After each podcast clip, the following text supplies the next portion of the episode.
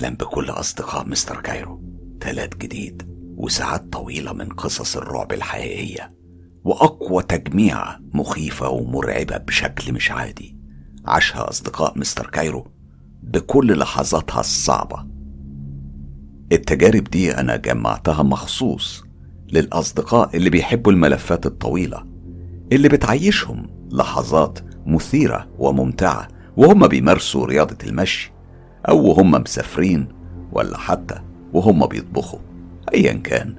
المهم إنكم هتعيشوا ساعات من الرعب الحقيقي الغامض. تحديدا ساعتين وسبعتاشر دقيقة من اللحظات المخيفة جدا. هنبدأها حالا. ويلا إيه؟ يلا بينا. القصة دي من صديق غالي عليا جدا محمد عبد الوهاب. محمد عراقي مصري أمه مصرية ووالده عراقي. هو بيحكي حكاية غريبة حصلت له في مصر. وقت الحرب في العراق بيقول أنا نزلت على مصر وكنت عايش في السويس أيامها. وفي الفترة دي أنا كنت غاوي ركوب الخيل. وفي يوم من الأيام كنت معدي ومعايا حصان. وماشي من عند المقابر اللي موجودة في حي الأربعين في السويس. وده من أشهر الأحياء اللي موجودة في مدينة السويس في مصر. وقتها الحصان وقف مرة واحدة بدون أي سبب. أنا بدأت أضربه علشان يتحرك. وهنا لقيت في واحدة ست ومعاها بنت صغيرة بيعدوا الطريق من قدامي. كان ورا الست دي وهي ماشية. كلاب سودة غريبة. كان كلها أسود في أسود وضخمة. الست نفسها كانت سودة. يعني كانت سوداء البشرة كانت كمان بتتحرك ببطء شديد. أنا خفت بصراحة من المنظر المهيب لدرجة إني من كتر الرعب جيت أتكلم وأقرأ قرآن. لقيت لساني مش بينطق ولا عارف يتحرك. كان قلبي بيدق بسرعة رهيبة. وفجأة لقيت الست الغريبة دي دخلت في الحيطة اللي قدام المقابر والكلاب دخلت وراها بسرعة رهيبة. أنا كنت واقف مكاني في الذهول وأنا بتابع المشهد اللي ما أخدش غير لحظات. ولما بدأت أستوعب اللي حصل واللي شفته ده خبطت على رقبة الحصان وخليته يتحرك. أنا كنت عايز أجري وأخرج من هنا بأي شكل. وفي أسرع فرصة لما فجأة لقيت واحدة ست شبه الأولانية بتنادي عليا وبتقول لي يا ابني ممكن تاخدني معاك بعد إذنك؟ أحسن مش لاقية مواصلة أروح بيها. محمد بيقول أنا لقيتني بتمتم وبقول لنفسي أخدك مين يا يا حاجة؟ روحي ربنا ياخدك. ولسه هنطق وأقول حاجة بصوت عالي. لقيتها اختفت تماما ومش موجودة. يوميها أنا روحت جري ومن وقتها حرمت مجرد حتى إني أقرب من المقابر دي تاني أبدا. بشكر محمد عبد الوهاب على القصة المؤثرة اللي فعلا تفاصيلها مخيفة جدا ومرعبة لأقصى حد. مفيش أحلى من قصص زمان وقصص زمان تحديدا هي القصص اللي عاصرها أجدادنا. أجدادنا عصروا حاجات إحنا ما عشناهاش. إحنا عايشين في عصر الإنترنت والسرعة والتلفزيون والساتلايت لكن أجدادنا عاشوا القصص الحقيقية. المرعبة بجد اللي تفاصيلها تشيب. من القصص دي النهاردة وتحديدا برضه من الجزائر مريم صديقة قناة مستر كايرو الغالية بعتلنا قصة أعتقد إنها من أقوى القصص اللي هحكيها على لسان جدة مريم. تعالوا نسمع مع بعض مريم قالت إيه. في عندي قصة هبعتها لحضرتك هي قصة حقيقية وواقعية. القصة دي حصلت زمان. اللي حكتها لي كانت والدتي. على لسان جدتي الله يرحمها. في يوم من أيام زمان كان في راجل معروف إن هو طيب ومؤمن ومتدين. كان حافظ لكتاب ربنا سبحانه وتعالى وكان من أهل التقوى والإيمان. كمان كانوا أجداده من أولياء الله الصالحين. في ليلة من الليالي الراجل ده وزي أي بشر الشيطان حاول يلعبه. والحقيقة الشيطان كسب الجولة دي. مع العلم إنه كان راجل دين إلا إن الشيطان قدر يسيطر عليه. الراجل ده ولسبب مش مفهوم قرر إن هو يخرج بالليل ويقوم بالسطو على أي شخص هيلاقيه في طريقه وياخد منه كل اللي يقدر ياخده. جد الراجل ده عرف اللي حفيده بيفكر فيه وحاول إن هو يوقفه ويفكره بطريق ربنا سبحانه وتعالى. إلا إن الراجل ده كان مصمم. مع سيطرة الشيطان عليه ما سمعش كلام حد. وقتها جده دعا عليه لكنه بعدها دعاله إن ربنا سبحانه وتعالى يهديه ويصلح له حاله. لكن اللي حصل إنه حلت عليه اللعنة في الليلة دي. هو كان قام وجهز حاله ولبس وخرج مع بداية الليل. كانت ليلة مظلمة جدا وابتدى يمشي في طريق. وفجأة ظهرت له في منتصف الطريق كيان كان على شكل واحدة ست مخيفة ومفزعة. كان شعرها مغطي وشها كله. جسمها كان كله أسود مليان شعر وضوافر. ضوافر رجليها كمان وإيديها كانت طويلة جدا. هي كانت قاعدة في نص الطريق وحاطة قدامها جثة. جثة ميت ملفوفة في كفن. هو طبعا ما قدرش يقاوم فضوله. هو ما كانش فاهم إيه اللي هو شايفه ده. فحاول يقرب منها أكتر علشان يشوف كويس. وقتها الست دي اتكلمت معاه. صوتها كان زي الفحيح. وقالت له ارفع الميت ده فوق كتفي. الراجل ده كان معروف جدا بشجاعته. هو سمع كلامها وشال الجثة وحطها فوق كتفها. والكيان ده أو المرأة الشبح دي كان جسمها ضخم وعفي بعد ما شالت الجثة اتحركت وكملت طريقها. الراجل راح مكمل طريقه هو كمان لكن بعد ما مشى كام متر كده اتفاجئ بإن الست اياها رجعت تظهر من تاني بنفس القعدة ومعاها جثة الميت. هو هنا ابتدى يقلق ولما قرب منها مرة تانية برضه طلبت منه نفس الطلب إنه يشيل جثة الميت ويحطها فوق كتفها عمل زي ما طلبت منه. هو هو كان بيحاول يخلص منها علشان يكمل طريقه وهو بيدور على حد يسرقه. لكن الشبح دي ما رضيتش تفرقه. فضلت تظهر له مرة واتنين وتلاتة واربعة. في كل طريق كان بيحاول يمشي فيه. الراجل كان خلاص هيتجنن من اللي بيشوفه وبيحصل له. هو عرف في نفسه إن ده عقاب من ربنا سبحانه وتعالى مسلط عليه لأنه نوى الشر وأذية الناس. وقتها قعد يستغفر ربنا ويطلب الغفران والسماح من الله وحاول يرجع للبيت وفي طريقه لقى نفسه جنب ضريح ولي من أولياء الله الصالحين فقال في نفسه خلاص دي بقى فرصة هدخل أرتاح شوية وأتوضى وأصلي ركعتين لربنا يمكن يمكن ربنا يسامحني. ولما دخل ولسه بيقعد سمع صوت رجلين بتمشي وبتقرب ببطء ناحية مدخل الضريح. لما طلع يشوف مين لأن الوقت كان ليل والوقت كان متأخر جدا قام لقاها نفس الست الشبح اللي كانت بتظهر له في الطريق ومعاها جثة الميت. قام اتفزع في مكانه ورجع لورا. وقعد في ركنة من أركان الضريح. كان مستني يشوف الست دي هتعمل إيه. هي قامت قعدت وحطت الميت وقطعت الكفن وقعدت تنهش في جسمه بكل وحشية. المنظر كان مرعب ومقزز جدا. فالراجل قرر إن هو يقرأ القرآن الكريم. ومع إن الدنيا كانت ضلمة كحل إلا إنه قرر انه كل ما يختم حزب من القرآن يولع عود كبريت علشان يشوفها راحت ولا لسه موجودة. كان كل ما يولع العود يلاقيها لسه بتاكل في جثة الميت بدون توقف. هو قعد على الحال ده بيولع بإيده اليمين عود الكبريت بعد كل نهاية حزب. ولما قرب أذان الفجر ولع آخر عود كبريت اتبقى معاه. لقاها شايلة الدراع اللي اتبقى من جثة الميت. وقعدت تقرب منه بشويش وقالت له بصوتها اللي زي الفحيح تعرف إني ما شبعتش على الدراع ده؟ كنت هخلص عليك واكلك وأنت حي. ورجعت لورا ومشيت أو بالأحرى اختفت وما بقالهاش أي أثر غير بقايا عظم الجثة اللي كانت بتنهش فيها.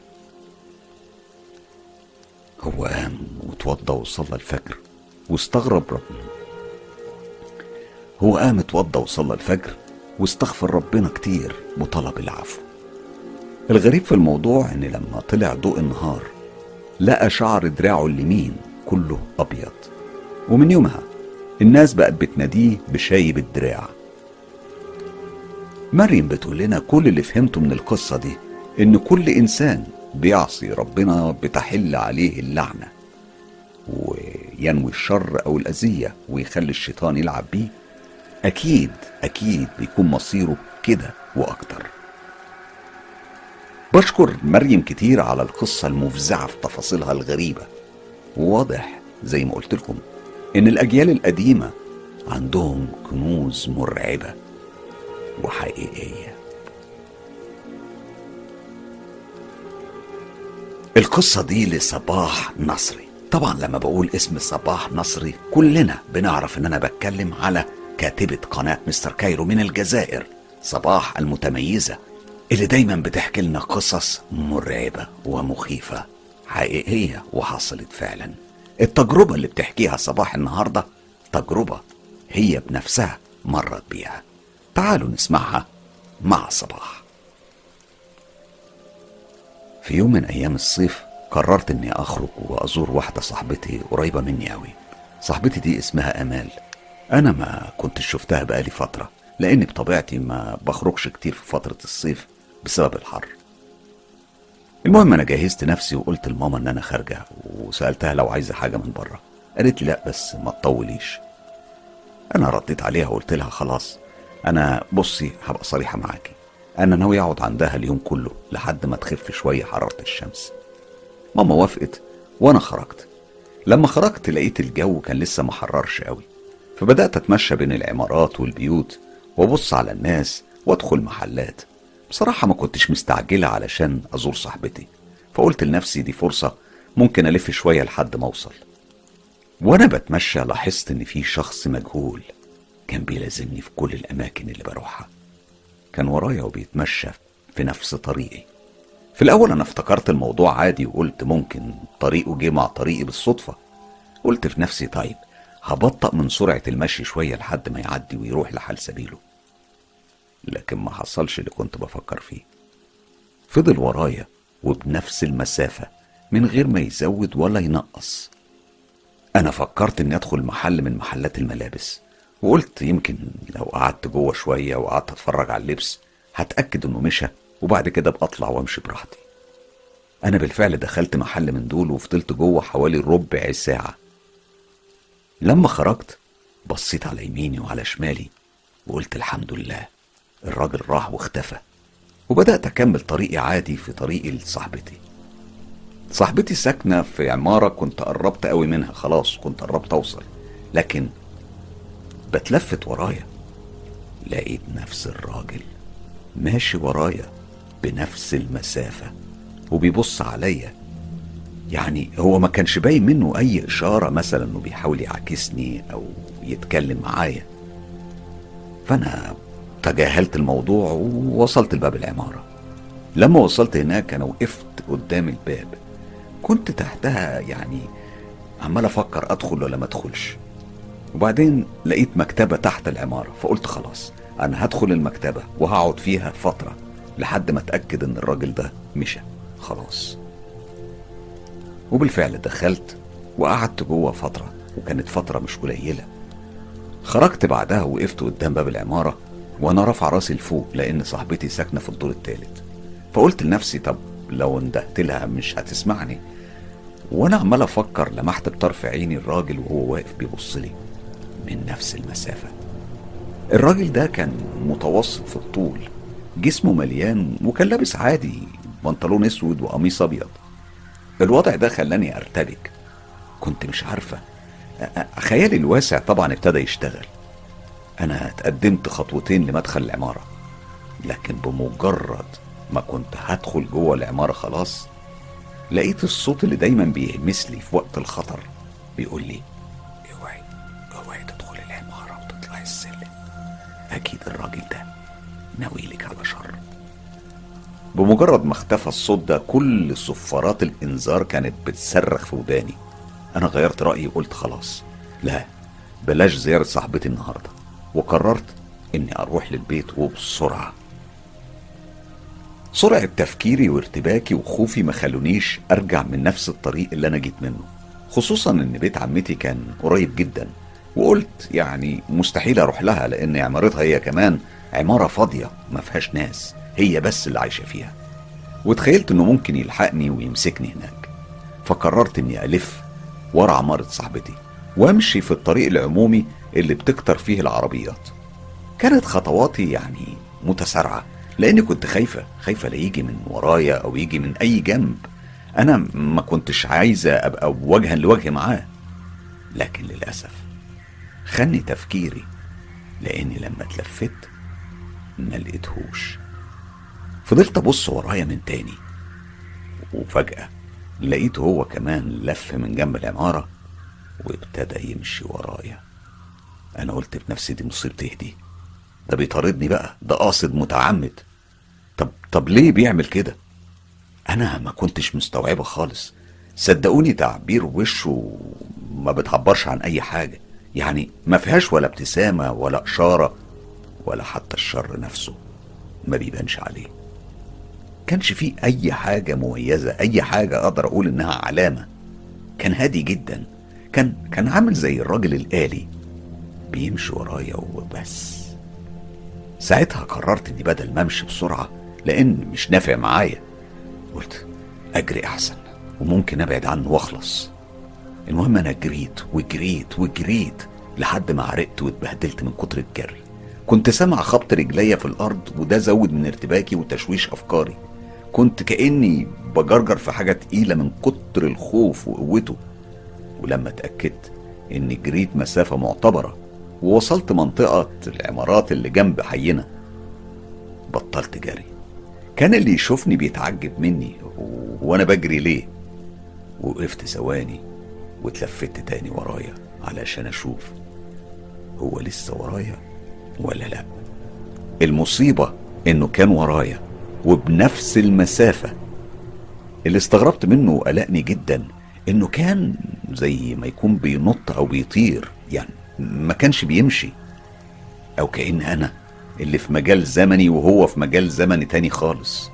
لما كان بيمشي كانت خطواته ثابتة وهادية من غير أي تعب أو مجهود.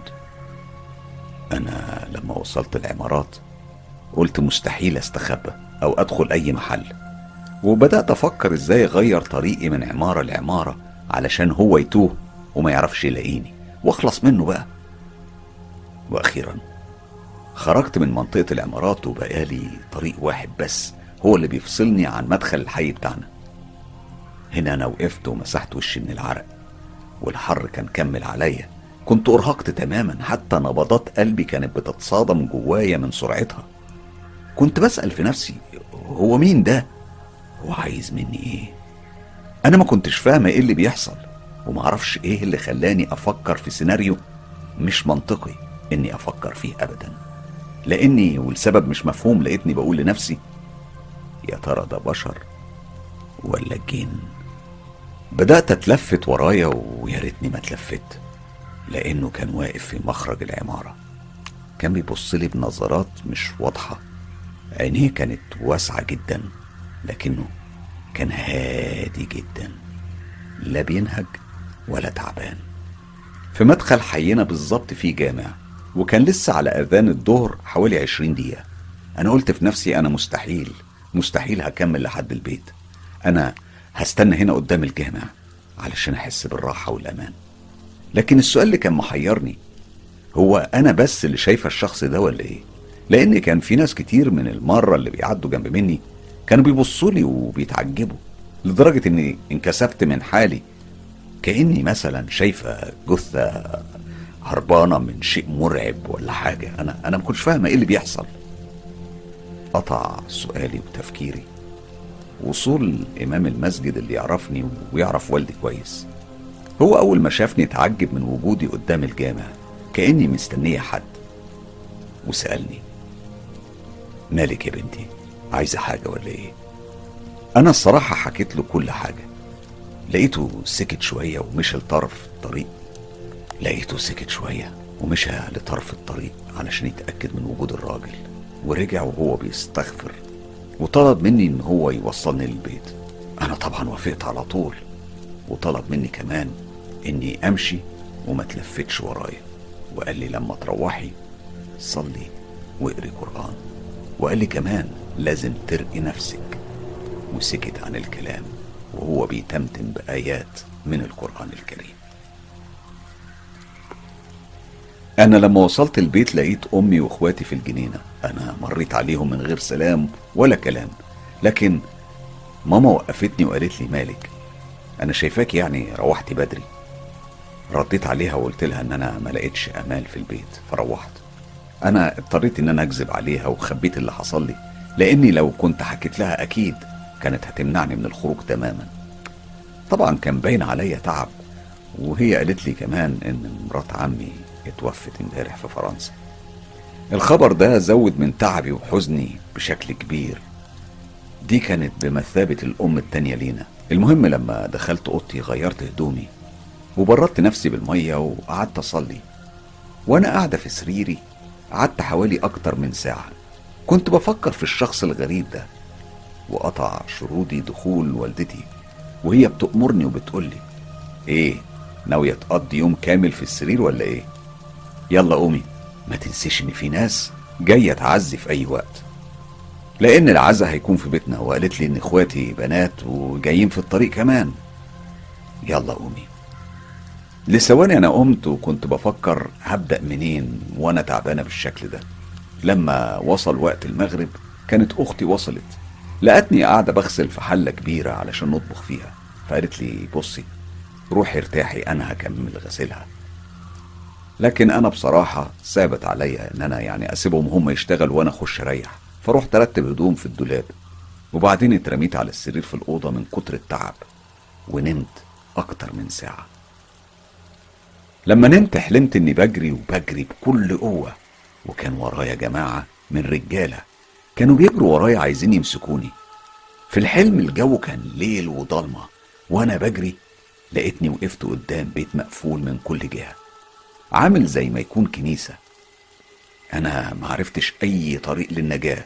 وفي لحظة شفت شخص على جهة الشمال كان لابس أسود زي القسيسين تماما. وكان لابس صليب حجمه كبير وواضح. أنا وفي المنام استغربت جدا منه. وفي نفس الوقت كنت سامع خطوات الرجالة دول من ورايا وهم بيجروا. أنا ما معرفتش أتصرف إزاي من كتر الرعب. ساعتها الراجل القسيس ده هز ايده وشاور لي على طريق ناحية ايدي اليمين. أنا جريت في الاتجاه ده اللي هو شاور لي عليه وحسيت إني أخيرا قدرت أهرب منهم.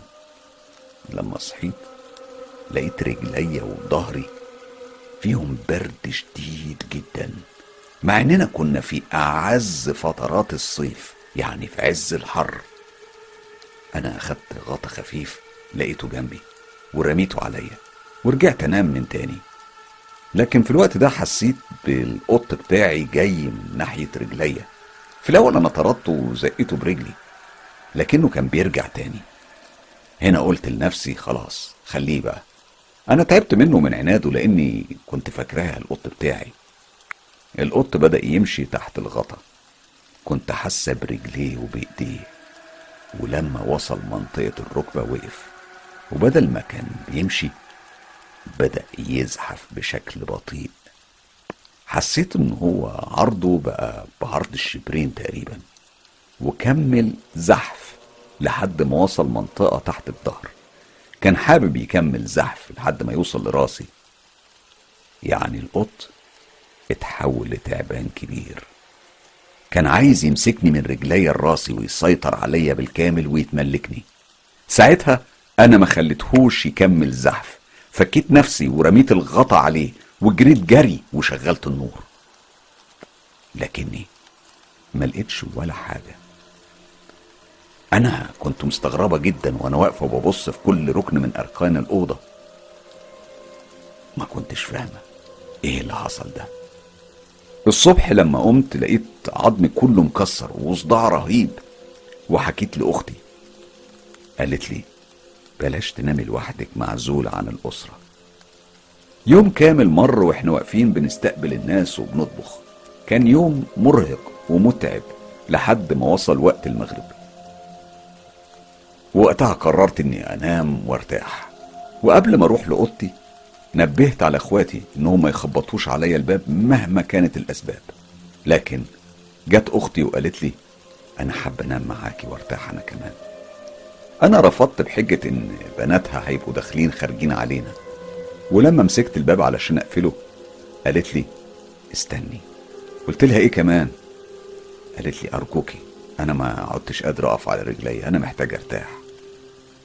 وبعدين لقيتها بتبص لي وعينيها بتبرق وبتقول لي عينيكي مالهم؟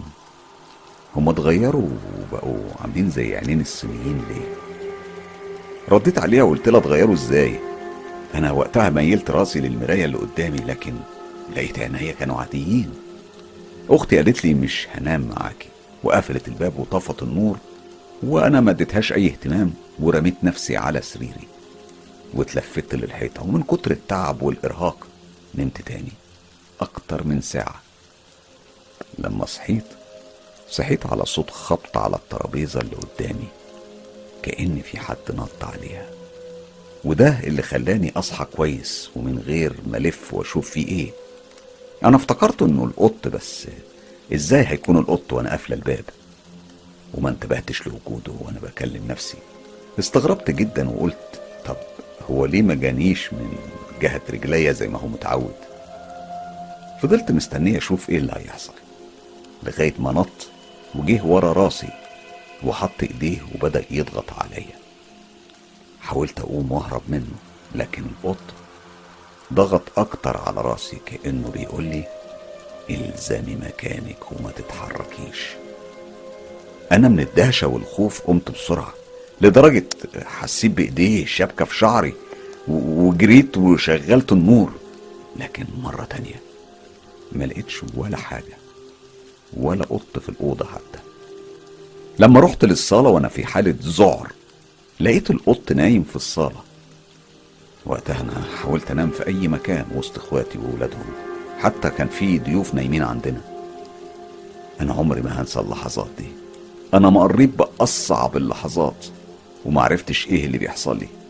خصوصا الموقف ده اللي هحكيه لك. ده بقى كان أصعبهم وأرعبهم. صدقني يا أستاذ حسام الأحداث جت ورا بعض. لو حد تاني كانت حصلت له كان زمانه ممكن اتجنن أو مات من هول المناظر والأحداث. تاني يوم بالليل أنا كنت مع أخواتي وقلت أخرج الجنينة أشم شوية هوا وأريح شوية وهي نسمة هوا باردة تفوق الواحد. لكني اتفاجئت براجل قاعد على طرف الجنينة على جهة اليمين. الراجل ده كان لابس قميص أبيض. أنا اتسمرت في مكاني وقلت له يا عمي انت بتستنى حد هنا ولا إيه؟ اندهلك اخويا؟ لكنه كان ساكت وما بيتكلمش. قمت أنا قربت له وبقت المسافة بينا حوالي متر ونص. فكررت سؤالي بصيغة تانية. قلت له عمي مالك؟ انت بخير؟ انت انت جاي تعزي ولا إيه؟ تحب اندهلك اخويا؟ لكن من غير فايدة. فضل ساكت. وضعية جلوسه كانت كالآتي. كان قاعد وإيديه فوق في خاده وراسه مدلدلها للأرض. حتى أنا كمان ما قدرتش أميز ملامحه كويس. قربت بخطوة لكنه فاجئني وخضني. لأنه اتكلم كلام ما فهمتش منه إلا كلمتين بس. الكلمتين دول هما لسه ريحة موت بتحوم.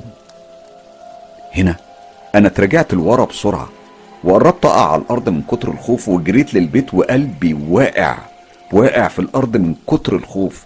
جريت على إخواتي وقلت لهم بسرعة بسرعة في راجل غريب قاعد في الجنينة بتاعتنا بره. أخويا جرى لكنه لما طلع بره ما لقاش حد. خرج حتى في الشارع وقعد يدور وكمان مفيش أما أنا فدخلت في حالة هستيريا من كتر الرعب لدرجة إنهم يضطروا عشان ينوموني ينوموني بالدواء. تاني يوم الصبح على طول أنا قررت إني أروح للشيخ صاحب أبويا اللي وصلني البيت أول مرة لما حصلت المواضيع دي. وقلت في نفسي لازم أحكي له يمكن هو يلاقي لي تفسير أو حل. لكن المصيبة إن أخويا دخل علينا بخبر خلى الدنيا كلها تلف بيا. قال لنا إن الشيخ ده بقاله أسبوع مختفي والناس والشرطة بيدوروا عليه. أنا قمت من مكاني وما لقيتش أي كلام أقوله وسكت خالص خصوصا لما عرفت بعد كده إنهم لقوه ميت ومرمي في مكان خالي وبعيد قوي عن محافظتنا. وما كانش باين عليه لا ضرب ولا حادث ولا محاولة سرقة. كلنا استغربنا جدا من الخبر وحزنا عليه. وساعتها أنا رحت لصاحبتي زبيدة وفي نفس الوقت هي جارتي حكيت لها الموضوع كله. وهي اقترحت عليا إن إحنا نروح لشيخ تاني معروف عندهم. وقالت لي بصي جهزي نفسك بكرة وهنروح نشوفه. وبالفعل رحنا كان كل أملي في ربنا وفيه. ولما وصلنا البيت خبطنا على الباب مرة ومرتين وتلاتة. لكن محدش فتح الباب. كنا خلاص فقدنا الأمل فقلت لها طب بص يلا نروح. أكيد أهل البيت غايبين ومش موجودين.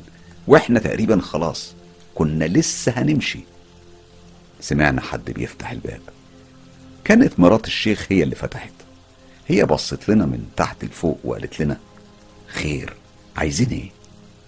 ردت عليها صاحبتي وقالت لها خير من فضلك إحنا بس عايزين الراقي عشان هيوضح لنا حاجة حصلت لنا. إحنا إحنا مش عايزين رقية ولا حاجة إحنا بس عايزين نفهم. لكن مرات الشيخ ردت بعصبية وقالت الراقي مش هنا وبطل يستقبل الناس. ومن فضلكم. بلاش ترجعوا تاني.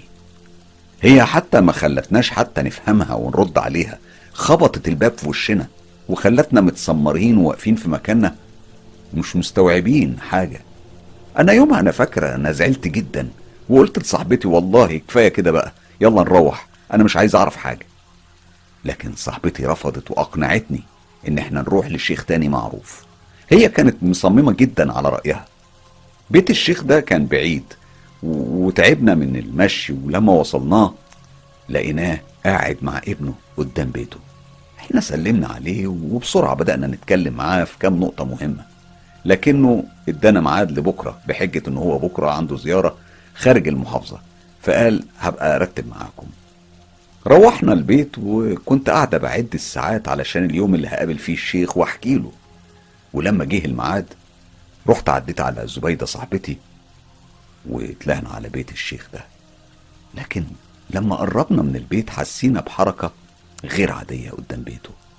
إحنا لاحظنا إن في ناس كتير واقفين وعربيات راكنة. إحنا استغربنا وتعجبنا إيه التجمع ده كله؟ كل الناس دي جاية له ولا إيه؟ فقلت ساعتها لصاحبتي يا مصيبتي لا يكون الشيخ جراله حاجة هو كمان. كنا واقفين بالراقب من بعيد ومش فاهمين ولا حاجة من اللي حصلت. لغاية ما شفنا اتنين من الستات خارجين من بيته. إحنا رحنا لهم وسألناهم خير يا جماعة في إيه؟ الصدمة كانت في ردهم لينا. قالوا لنا الشيخ مات. اتوفى امبارح في حادثة مرور وهو مروح. هنا أنا فقدت النطق تماما وصاحبتي بقت بتبص لي باستغراب مرعب وقالت لي بقول لك إيه؟ يلا نروح. لما قربنا للبيت قلت لها بصي أنا أنا أنا بصراحة مستحيل أفكر ابدا إني أروح لأي شيخ. كفاية اللي حصل. أنا من هنا ورايح أتوكل على ربنا سبحانه وتعالى. أكيد الشيوخ دول موتهم كان لسبب مرعب ومجهول. صدقوني أنا روحت وأنا بجرجر معايا إحباط نفسي قوي جدا وأفكار وخيالات صعبة ومرعبة متداخلة في بعض. كان في قلبي سؤال واحد بس. ليه بيحصل معايا أنا بالذات كل ده؟ هل المواقف دي اللي أنا شفتها وعيشتها في حياتي ليها إيد في كل اللي بيحصل ده؟ أكيد دي طبعا نهاية قصتنا لكن أكيد في تفاصيل تانية هحكيها في الحلقات اللي جاية. يمكن تبرر بعض الأحداث اللي أنا عشتها. بشكر صباح نصري دايما قصصها واقعية والحقيقة القصة النهاردة هي عاشتها بنفسها والأحداث اللي بتحكيها فعلا مخيفة وغامضة ومش مفهومة. وفي انتظار قصصك يا صباح علشان نعرف إيه اللي ورا الحكاية الغريبة دي. القصة دي بعتها لنا الصديق محمد مرجان من مصر. أنا هحكي لكم القصة زي ما كتبها بالحرف الواحد ومش هحاول حتى أعيد صياغتها. القصة فيها تفاصيل غريبة اللي لفت نظري كمان ليها إنها بتدور أحداثها في مدينة راس البر. طبعا كل اللي يعرف مستر كايرو عارف إن راس البر بالنسبة لي بتمثل حاجة مهمة جدا. هي عبارة عن بنك ذكريات ومنها كتبت حكايات شارع 101 تعالوا نسمع محمد مرجان وهو بيحكي عن تفاصيل خطيرة ومرعبة حصلت في راس البر في مصر. أقسم لك بالله يا أستاذ حسام أنا أي حاجة هقولها لحضرتك حصلت بالحرف وحقيقية ما فيهاش حرف حتى واحد من وحي الخيال. الموقف اللي حصل لي كان لسه في بداية حياتي. كان وقتها كل معلوماتي عن العالم الآخر زيرو. كان مفهومي عن الخوف والرعب عبارة عن الحاجات اللي بشوفها في الأفلام. أنا حاليا 36 سنة. الموقف اللي حصل لي كان في الوقت ده كان عندي حوالي 11 أو 12 سنة بس. مش معنى كده إن الناس ممكن تقول إن ده كان وهم وتهيؤات. لا للأسف الموقف ده أنا ما كنتش فيه لوحدي. كنت أنا وابن عمتي الشهاوي. الوقت ده كان المصيف بالنسبة للمصريين عبارة عن راس البر وجمصة وبلطيم. واللي حصل ده كان في راس البر. كانوا الأهالي بيحبوا يتجمعوا وكان الحب موجود بين الناس. ووقتها مش زي دلوقتي طبعا كان في فعلا مشاعر حلوة موجودة بين الناس. المهم كنت أنا وأسرتي وعمتي وأسرتها وكنا في راس البر. المهم اليوم التاني نزلت أنا وابن عمتي. كان لسه البلاي ستيشن 1 لسه كان لسه نازل جديد طازة. فنزلنا طبعا زي أي أطفال عندنا شغف وحب للعب والأتاري بقى والبلاي ستيشن والجو ده وهكذا. بعد ما خلصنا سهرتنا وراجعين البيت اتفاجئنا بإن أسرتي وأسرته خارجين. فقلنا خلاص نطلع البيت ونقعد مع جدي وجدتي. كانت جدتي نايمة وجدي قال كويس إنكم لحقتوني لأن أنا كمان داخل أنام. أول ما جدي دخل من هنا وأقسم لك بالله يا أستاذ حسام كأن الشقة كلها بتتحول لصوت ناس في المطبخ صوت أطفال في الحمام. صوت رجلين بتمشي في الصالة قدامنا وما كناش شايفينهم. أصوات ضحك وعياط. أصوات والله مش طبيعية. والغريبة إن جدي ما سمعش أي حاجة من دي. والأغرب إن هو أصلا نومه ضعيف جدا. يعني لو ريشة وقعت جنبه بيسمع صوتها وبيصحى. ابن عمتي أخدني وجرينا على أوضتنا وغطينا نفسنا بالكامل بكوفرتا حاولت أقرأ قرآن كانت من رابع المستحيلات حتى كلمة أعوذ بالله من الشيطان جيت أقولها لقيتها بتتقال بالعكس. ما كانش فيه كلمة من آيات ربنا سبحانه وتعالى راضية تطلع مني بطريقة صحيحة. وفي نفس اللحظة أقسم بالله الكوفرتة لقيتها بتتسحب من علينا بطريقة خفيفة. واحدة واحدة. كأن الشيء اللي بيسحبها من علينا قاصد إن هو يربي فينا الرعب. وفي نفس الوقت ابن عمتي قال لي انده على جده انده معايا عليه. وقعدنا ننده لدرجة إن صوتنا كان بيروح وأحبالنا الصوتية كانت بتتقطع. لكن لا حياة لمن تنادي. مع العلم إني زي ما قلت لحضرتك إن جدي نومه خفيف جدا لدرجة مش ممكن تتخيلها. رفعنا من علينا الكوفرتة وجوانا كمية رعب إن إحنا هنواجه مخلوقات بتقتل مجرد بس النظر ليها. وبفضل ربنا ما شفناش حاجة. قمنا وجرينا على أوضة جدي وقعدنا نصحي فيه. كان عامل زي ما يكون متبنج. أنا الموقف ده أنا استغربته جدا. إزاي جدي أنا أقعد أصحي فيه كده وأهز فيه وياخد دقيقة علشان بس يقلق ويصحى ويرد عليا أغرب من الخيال. اللحظة دي اللي يعرف جدي هيقول استحالة إني أقعد دقيقة أصحي فيه. المهم صحى من النوم وحكينا له أنا وابن عمتي. دموعنا كانت بتنزل من شدة الرعب والأغرب إن جدتنا كانت على السرير التاني برضه ما صحيتش. وللأسف في عز ما إحنا بنحكي له أهلي جم وكانوا بيخبطوا. جدي كان دايما بيحب يزرع جوايا الشجاعة والقوة. وللأسف أمرني إن أنا أقوم وأفتح. أنا كنت بتحايل عليه بقول له بلاش. لقيته شخط فيا وزعقلي وقمت غصب عني أفتح الباب. كان للأسف الحمام على إيدي الشمال وأنا متجه للباب أفتح لأهلي. أقسم لك بالله عيني راحت على الحمام وأنا رايح أفتح. شفت كائن غريب الشكل في مراية الحمام. كانت في وش الحمام مباشرة. فتحت الباب ومن الخضة في نفس اللحظة أغمى عليا. حظي إن أمي هي اللي كانت في وشي. طبعا مهما قلنا ومهما حكينا محدش صدقنا. ولسه كان قدامنا شهور لحد ما نرجع بيتنا. وبفضل الله بعد اليوم الثالث اجتمعوا كلهم على إن البيت ده بيت مسكون واستحالة نكمل فيه يوم تاني. وأيامها نقلنا لشقة تانية. بس أحب أقول لحضرتك إن من اليوم ده لغاية دلوقتي خايفة أتجوز. لحسن اظلم البنت اللي هتجوزها بسبب اللي حصل معايا. أنا للأسف لا أصلح للجواز بعد اليوم ده. ده مش آخر موقف حصل معايا. الحقيقة في أكتر من موقف بس في وقت تاني أكيد هبعتهم لحضرتك. بتمنى بتمنى من كل قلبي إنك تصدقني في كل حرف حكيته. بشكر محمد مرجان على تجربته المرعبة وبتمنى إن هو يكون بخير. أحيانا الرعب ومن كتر الرعب والصدمة بتأثر فعلا على الحالة النفسية للإنسان وبتوصله لإنه يعيش لحظات صعبة بتستمر معاه بقية العمر. أنا بتمنى إن محمد يتعافى من الصدمة دي ويرجع تاني لحياته الطبيعية. القصة دي وصلتني على موقع تليجرام أو تطبيق تليجرام واللي بعتت القصة سمت نفسها هوب أو الأمل. بتقول صباح الخير. وأنا بسمع حلقة امبارح افتكرت موقف غريب حصل معايا زمان وأنا صغيرة في بيت عمتي. أيام المراهقة. فقلت أشارك أصدقاء مستر كايرو. ممكن يكون حد عنده تفسير للي حصل.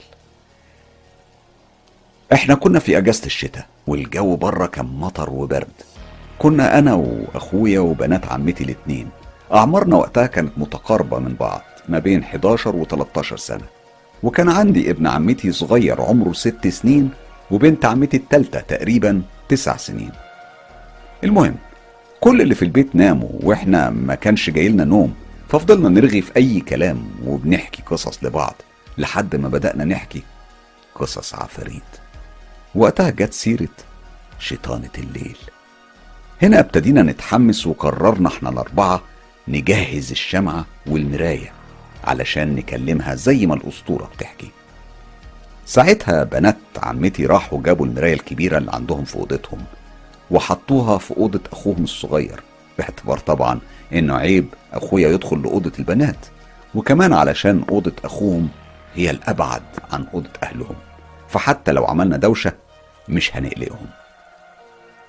المهم حطينا المراية والشمعة قصادها على الأرض وطفينا نور الأوضة تماما وقفلنا الشباك والستاير وقفلنا الباب بحيث ما يكونش في الأوضة غيرنا إحنا الأربعة أنا وأخويا وبنات عمتي الاتنين. وفضلنا ننادي على شيطانة الليل زي ما الأسطورة بتقول. فضلنا ننادي كتير بس مفيش أي حاجة ظهرت في المراية. لحد ما في النهاية قلنا خلاص واضح إن مفيش أمل إن إحنا نشوفها. واستسلمنا وفتحنا الباب وطبعا ابن عمتي نام وهو مستني في الصالة. بنت عمتي الصغيرة كانت متشوقة قوي. تعرف حصل إيه؟ إحنا قلنا لها طبعا إن الحوار كله اختراع ومش حقيقي. بس هي ما صدقتش. فدخلت علشان تشوف بنفسها. فجأة شباك الأوضة اتفتح وبابها اتقفل بسبب الهواء الشديد. الهواء الشديد اللي دخل من الشباك فعلا قفل الباب. البنت الصغيرة اترعبت وفضلت تصرخ وإحنا جرينا على الباب علشان نفتحه. المشكلة إنها من الخضة. كانت ساندة الباب من جوه بظهرها ووقع على الأرض. إحنا كمان لما لقينا الباب بيتزق بصعوبة للحظة فكرنا إنه فعل شيطانة الليل علشان تنفرد بالبنت الصغيرة. كنا صغيرين وعقلنا على قدنا فده اللي فهمناه. طبعا الصريخ والهرج والمرج صح كل البيت. جه جوز عمتي وزق الباب بشدة. وابن عمتي الصغير شاف من الفتحة الصغيرة أخته وهي على الأرض بترفص ومرعوبة فابتدى يصرخ هو كمان ويشاور عليها. ساعتها أنا نزلت على ركبي وفضلت أنادي عليها وأقول لها إيدي أهي امسكيها علشان أخرجك. وجوز عمتي بيقول لها يا حبيبتي يا حبيبتي ساعديني أفتح الباب عشان أطلعك. عمتي كانت ماسكة أخويا وبناتها الاتنين الكبار وكانت بتزعق وبتستجوب فينا. بيتهيألي إحنا الليلة دي صحينا كل الجيران. المهم في الآخر البنت ربنا هداها وتملكت نفسها ولفت بجسمها وبعدت شوية عن الباب علشان تمسك ايدي واسحبها بره وهنا دخل جوز عمتي علشان يقفل الشباك. طبعا الجيران اللي كانوا واقفين في الشبابيك بدأوا يسألوا وحابين يعرفوا إيه اللي حصل. هو كان بيقول لهم حصل خير والحمد لله جت سليمة. إحنا بعدها قعدنا كلنا في الصالة وحكينا كل اللي حصل لنا. عمتي قامت عملت لنا كلنا عصير ليمون بالنعناع علشان نهدى. وجوز عمتي قال لنا الموضوع ده كله موضوع عبيط. ده حصل بسبب الهوا الشديد ومفيش حاجة تخوف. يلا ننام والصباح رباح. أنا هنا القصة خلصت لكن كل اللي مستغرباه ومحتاجة تفسير ليه نقطتين. اشمعنى وإحنا في الأوضة الشباك ما اتفتحش؟ ثانيا اشمعنى البنت الصغيرة هي الوحيدة اللي حلمت ببنت لابسة أبيض وشعرها نازل على وشها وجسمها عمال يسقط دم من كل حتة؟ إحنا من ساعة الموضوع ده ما بقوش يسمحوا لنا نسهر مع بعض من غير حد كبير. ولو ما فيش حد قادر يسهر معانا كانوا بيرغمونا نخش ننام غصب عننا. يا الله الحكاية دي بقالها سنين طويلة أنا كنت ناسيها خالص. بس ال- الاتنين المرعب نبش صندوق الذكريات الخفية. بشكر هوب على القصة الغريبة والتفاصيل الواقعية جدا وأنا متخيل السيناريو زي ما بتحكيه. متخيل البنت وهي بتصرخ ومتخيل الأجواء المرعبة اللي أكيد أنتوا عشتوها. أكيد دي كانت لحظات مش سهلة. ودايما بتمنى إن كل الناس اللي بتتابع قصص الاتنين المرعب أكيد هينبشوا هم كمان في صندوق ذكرياتهم الخفية ويطلعوا لنا قصص مرعبة زي دي حقيقية وحصلت فعلا. بشكرك هوب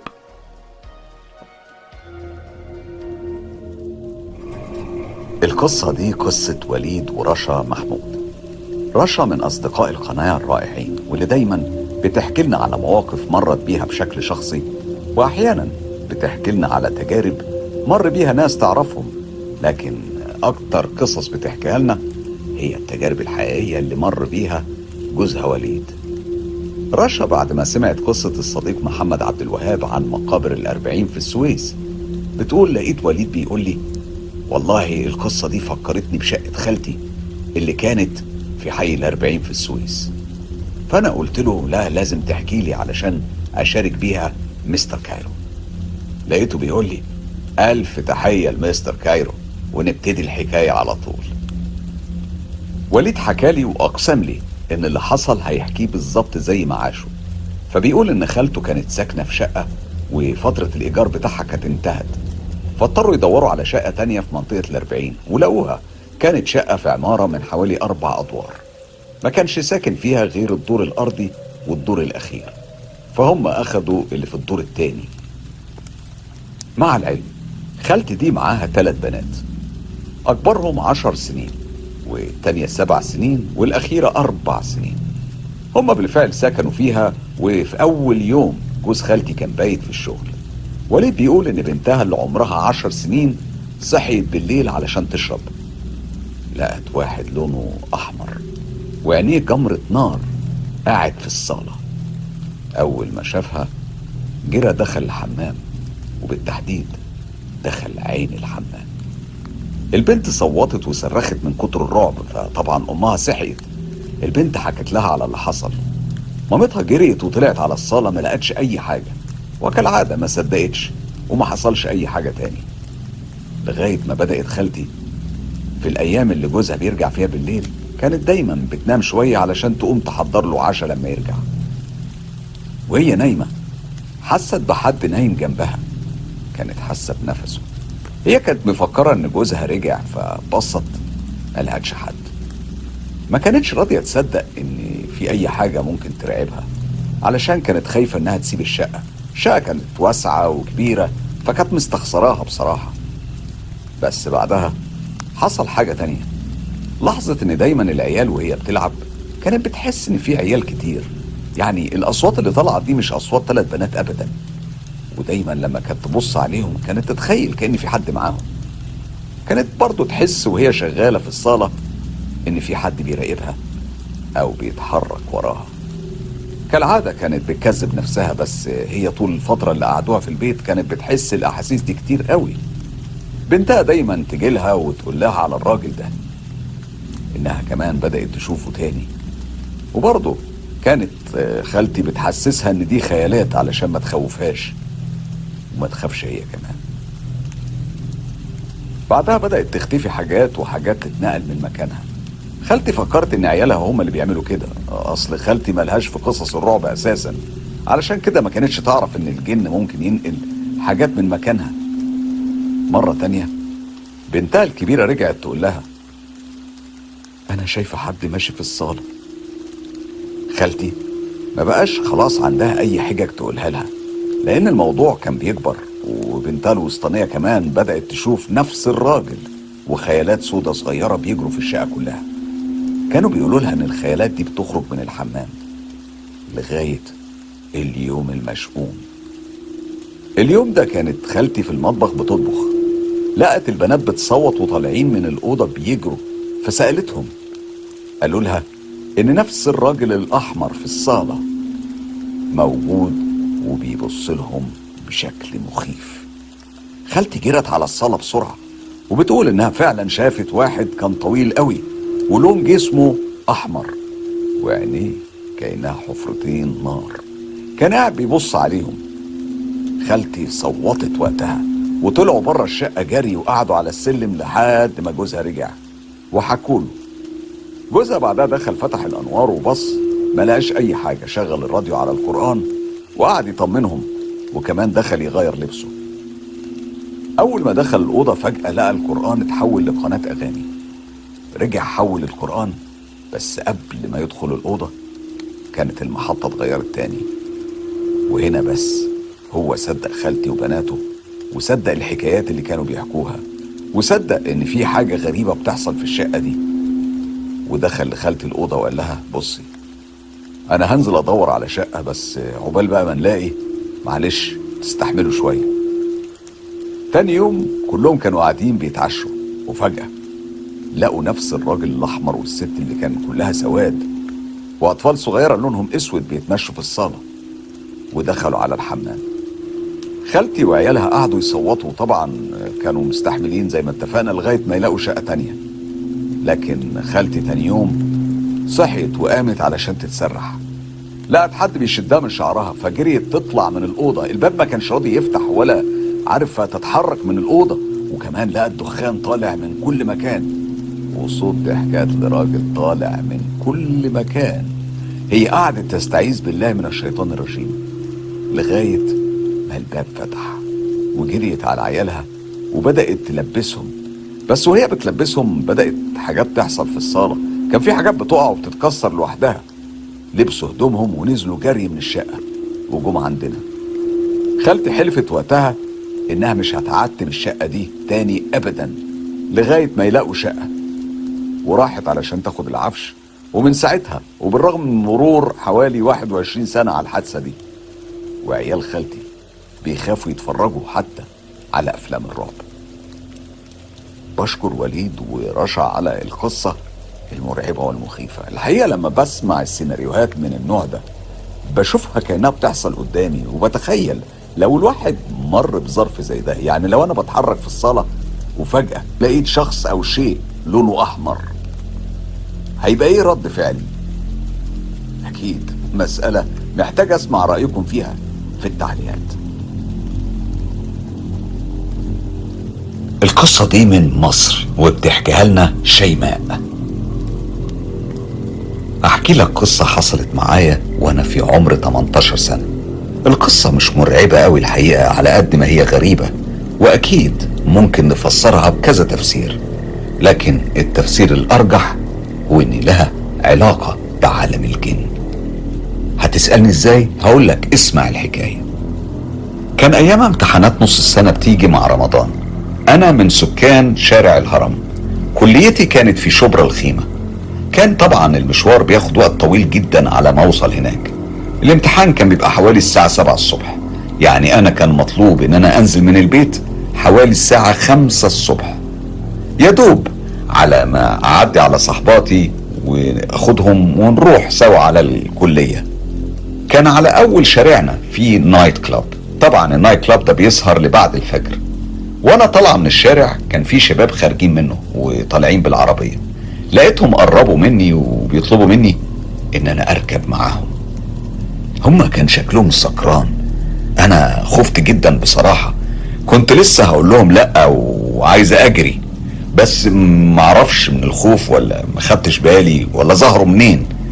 لقيت كلبة وابنها. لقيتهم حواليا وكأنهم بيحموني.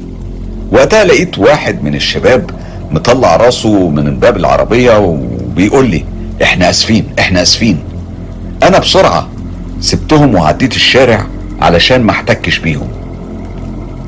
صدقني لقيت الكلبة وابنها. مشيوا معايا وفضلوا معايا لحد ما رحت بيت صاحبتي وطلعت العمارة. وأنا بدوس على زرار الأسانسير بلف ورايا علشان أشوفهم واقفين ولا مشيوا. ما لقيتهمش. بس الغريبة إن أنا ما خفتش مع العلم إن أنا أصلا عندي فوبيا من حاجة اسمها كلاب. شيء غريب مش كده؟ عالم الجن بيحكوا عنه حكايات كتير وبيقولوا إنه كيانات بتخوف وكيانات مرعبة وكيانات بتعمل مشاكل للبشر. لكن لو دول كانوا جن فأكيد في جن طيب وبيعمل خير. دي باختصار هي قصتي. بشكرك شيماء على القصة قصة مختلفة وغريبة وبرضه بتدينا يعني إضاءة مهمة لحاجات صغيرة بتعدي علينا في حياتنا. الحيوانات الضالة الغلبانة اللي موجودة في الشارع اللي ناس كتير للأسف بتعاملها بقسوة. قد إيه الكائنات دي أرواح من أرواح ربنا ومحتاجة اهتمام ورعاية. بيفرحوا بأقل حاجة وشوفوا دورهم الجميل اللي عملوه مع شيماء يعني بفرض إنهم جن أو بفرض إنهم فعلا كلاب في جميع الحالات هم عملوا عمل طيب. بشكر شيماء على القصة اللي فيها عبر كتير وفيها عظة فعلا ممكن نتعلم منها. القصة دي من السودان. وطبعا يعني أنا ما افتكرش إن أنا قريت قصص من السودان قبل كده لكن القصة دي لفتت نظري كتير. القصة بعتها لنا محمد وبيحكيها لنا بالتفصيل الممل. محمد بيقول إن دي أول مرة بيبعت قصة فيها في حياته. بيقول لي عايز أحكي لك على قصة أنا سمعتها من صاحبي. القصة حصلت مع عمه أخو أبوه. وبيقول إن القصة دي حقيقية جدا جدا جدا. تعالوا نسمعها مع بعض. عم صاحبي ده ساكن في حتة كده من أرياف السودان منطقة بعيدة من الخرطوم العاصمة. تعالوا نفترض إن صاحبي اسمه هيثم. كان ضيق الحال معهوش فلوس يعني. كان يدوب ياكل ويشرب بس كده. ويعني حتى الأكل اللي كان بيجيبه كان أكل رخيص مش حاجة يعني قيمة. هيثم كان عنده صاحبه وصديقه صديق عمره نفترض إن اسمه ياسر. كان هيثم وياسر بيشتغلوا شغلانة صعبة قوي. والشغلانة دي مش بس صعبة دي كانت شغلانة حرام جدا. ومش ممكن أي حد يقدر عليها. يعني مهما تخيلت. أو سرح بيك الخيال. ما تقدرش تتوقع الشغلانة دي. والله مش عارف أقولها إزاي. هما كانوا بيروحوا المقابر ولما يكون في حد مات ورايحين يدفنوه فكان هو وصاحبه يمشوا المقابر مع أهل الميت يعني زي أي زي أي حد كده رايح بيشارك في الدفنة. فبيحضروا الدفنة لحد ما تخلص. وعلى فكرة بس عشان الأمور تبقى واضحة المقابر عندنا مش زي اللي عندكم في مصر. يعني مش بيدفنوا في أوض. الدفن بيكون على الأرض مباشرة على طول. يعني لما تكون واقف بتشوف كل القبور حواليك. بعد الدفنة ما تخلص بيعملوا نفسهم ماشيين مع الناس. وبعد ما كل الناس بتمشي بيرجعوا من تاني بالليل يحفروا القبر ويطلعوا الميت ويقلعوا من جسمه الكفن. المنظر كان صعب جدا على أي حد إن هو يتحمله. لكنهم كانوا بيعملوه علشان ياخدوا الكفن ويروحوا يبيعوه في السوق. تخيل معايا بعد ما بيبيعوه بيقسموا الفلوس ما بينهم بالنص. كانت حياتهم عبارة عن كده يروحوا يقلعوا الميتين الأكفان وياخدوها ويبيعوها ويقسموا الفلوس. سبحان الله في يوم من الأيام هيثم أخته تعبت جدا وبعدها بيومين ماتت. هيثم آه، حزن جدا على أخته وزعل قوي. وهما كانوا بدأوا في مراسم الغسل والتجهيز وخرج هيثم بره وراح لصاحبه ياسر وقال له تعالى يا ياسر عايزك في كلمة. خد دي. لما ياسر فتح إيديه لقى فلوس. قال له إيه ده يا هيثم في إيه؟ قال له ده نص فلوس كفن أختي. يعني من الآخر كده علشان خاطري. ما تروحش تحفر قبر أختي. وده نصيبك يا سيدي. مرضي. مرضي يا عم. المهم ياسر ما قالش حاجة وبص في الأرض وراح. هنا أهل هيثم خلصوا كل المراسم واخدوا الجثمان وراحوا المقابر. خلصوا من الدفن وهيثم قعد شوية على قبر أخته وبعدها قام علشان يروح. وهو من جواه كان خايف جدا لا صاحبه يخون الاتفاق. وهو ماشي كان كل الكلام ده بيدور في راسه. لما وصل بيتهم ودخل عشان ياخد العزا يعني. شوية كده الناس روحت بيوتهم وهو دخل علشان ينام فجأة صحى زي حوالي الساعة 4 الصبح وهو مخضوض. قام لبس هدومه وغسل وشه ونزل راح على المقابر. وهناك كانت الصدمة. النوم بالظبط أيوه زي ما تخيلته بالظبط. وصل عند قبر أخته لقاها من غير كفن. فقعد يقول بعد ما اديته فلوس وترجيته علشان ما يعملش كده برضه غدر بيا. وعملها الكلب الجبان. خرج هيثم من المقابر وراح على اسم الشرطة. كان في حالة غضب شديدة جدا وعمال يقول لنفسه عليا وعلى أعدائي. يعني لما هيثم يبلغ عن صاحبه ياسر إنه سرق كفن أخته يبقى أكيد بيبلغ عن نفسه. ما هو برضه هو شريك مع ياسر في كل السرقات اللي حصلت. دخل هيثم القسم وقدم بلاغ. ولما بدأ يحكي للظابط الظابط اتسمر في مكانه لما سمع اللي بيعملوه هيثم وياسر وبدأ يقول حسبي الله ونعم الوكيل ده أنتم مش بشر. المهم قبضوا على ياسر وحددوا جلسة للمحاكمة وجه يوم المحاكمة ووقف هيثم قدام القاضي وفي القفص كان ياسر واقف. المحاكم عندنا في السودان في الفترة دي زمان كانت يعني زي كل قرية عندهم قاضي بيحكم ما بينهم يعني العمدة بتاع القرية ملوش دخل في الحكم. في قاضي هو اللي بيحكم في الحاجات دي. ياسر أنكر إنه عمل الجريمة دي. وهنا اتكلم هيثم وحكى إن هو برضه متهم وهو برضه سرق كتير قبل كده. لكن ياسر برضه كان مصر على الإنكار لكل الوقائع. فجأة هيثم قال للقاضي يا حضرة القاضي أنت لو عايز ياسر يتكلم خليه يحلف ويقول إن شاء خليه يحلف ويقول إن شاء الله ربنا يخليني أكون قاضي. أنا لو عملت كده. هنا القاضي اتفاجئ قوي وقال له إيه الكلام اللي أنت بتقوله ده؟ تقصد بإيه يعني بالكلام ده؟ بقول لك إيه؟ سيبك من كل ده.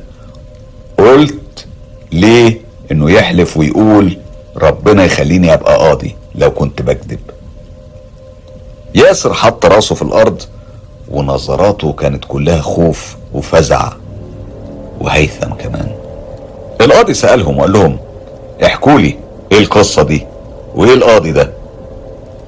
اتكلم ياسر وقال إحنا كنا نعرف واحد كان قاضي في القرية اللي جنبنا يعني نفترض إن اسمه طارق. القاضي قال له أيوه أنا عارف القاضي ده بس ده توفى من فترة يعني. ياسر قال له آه القاضي ده توفى.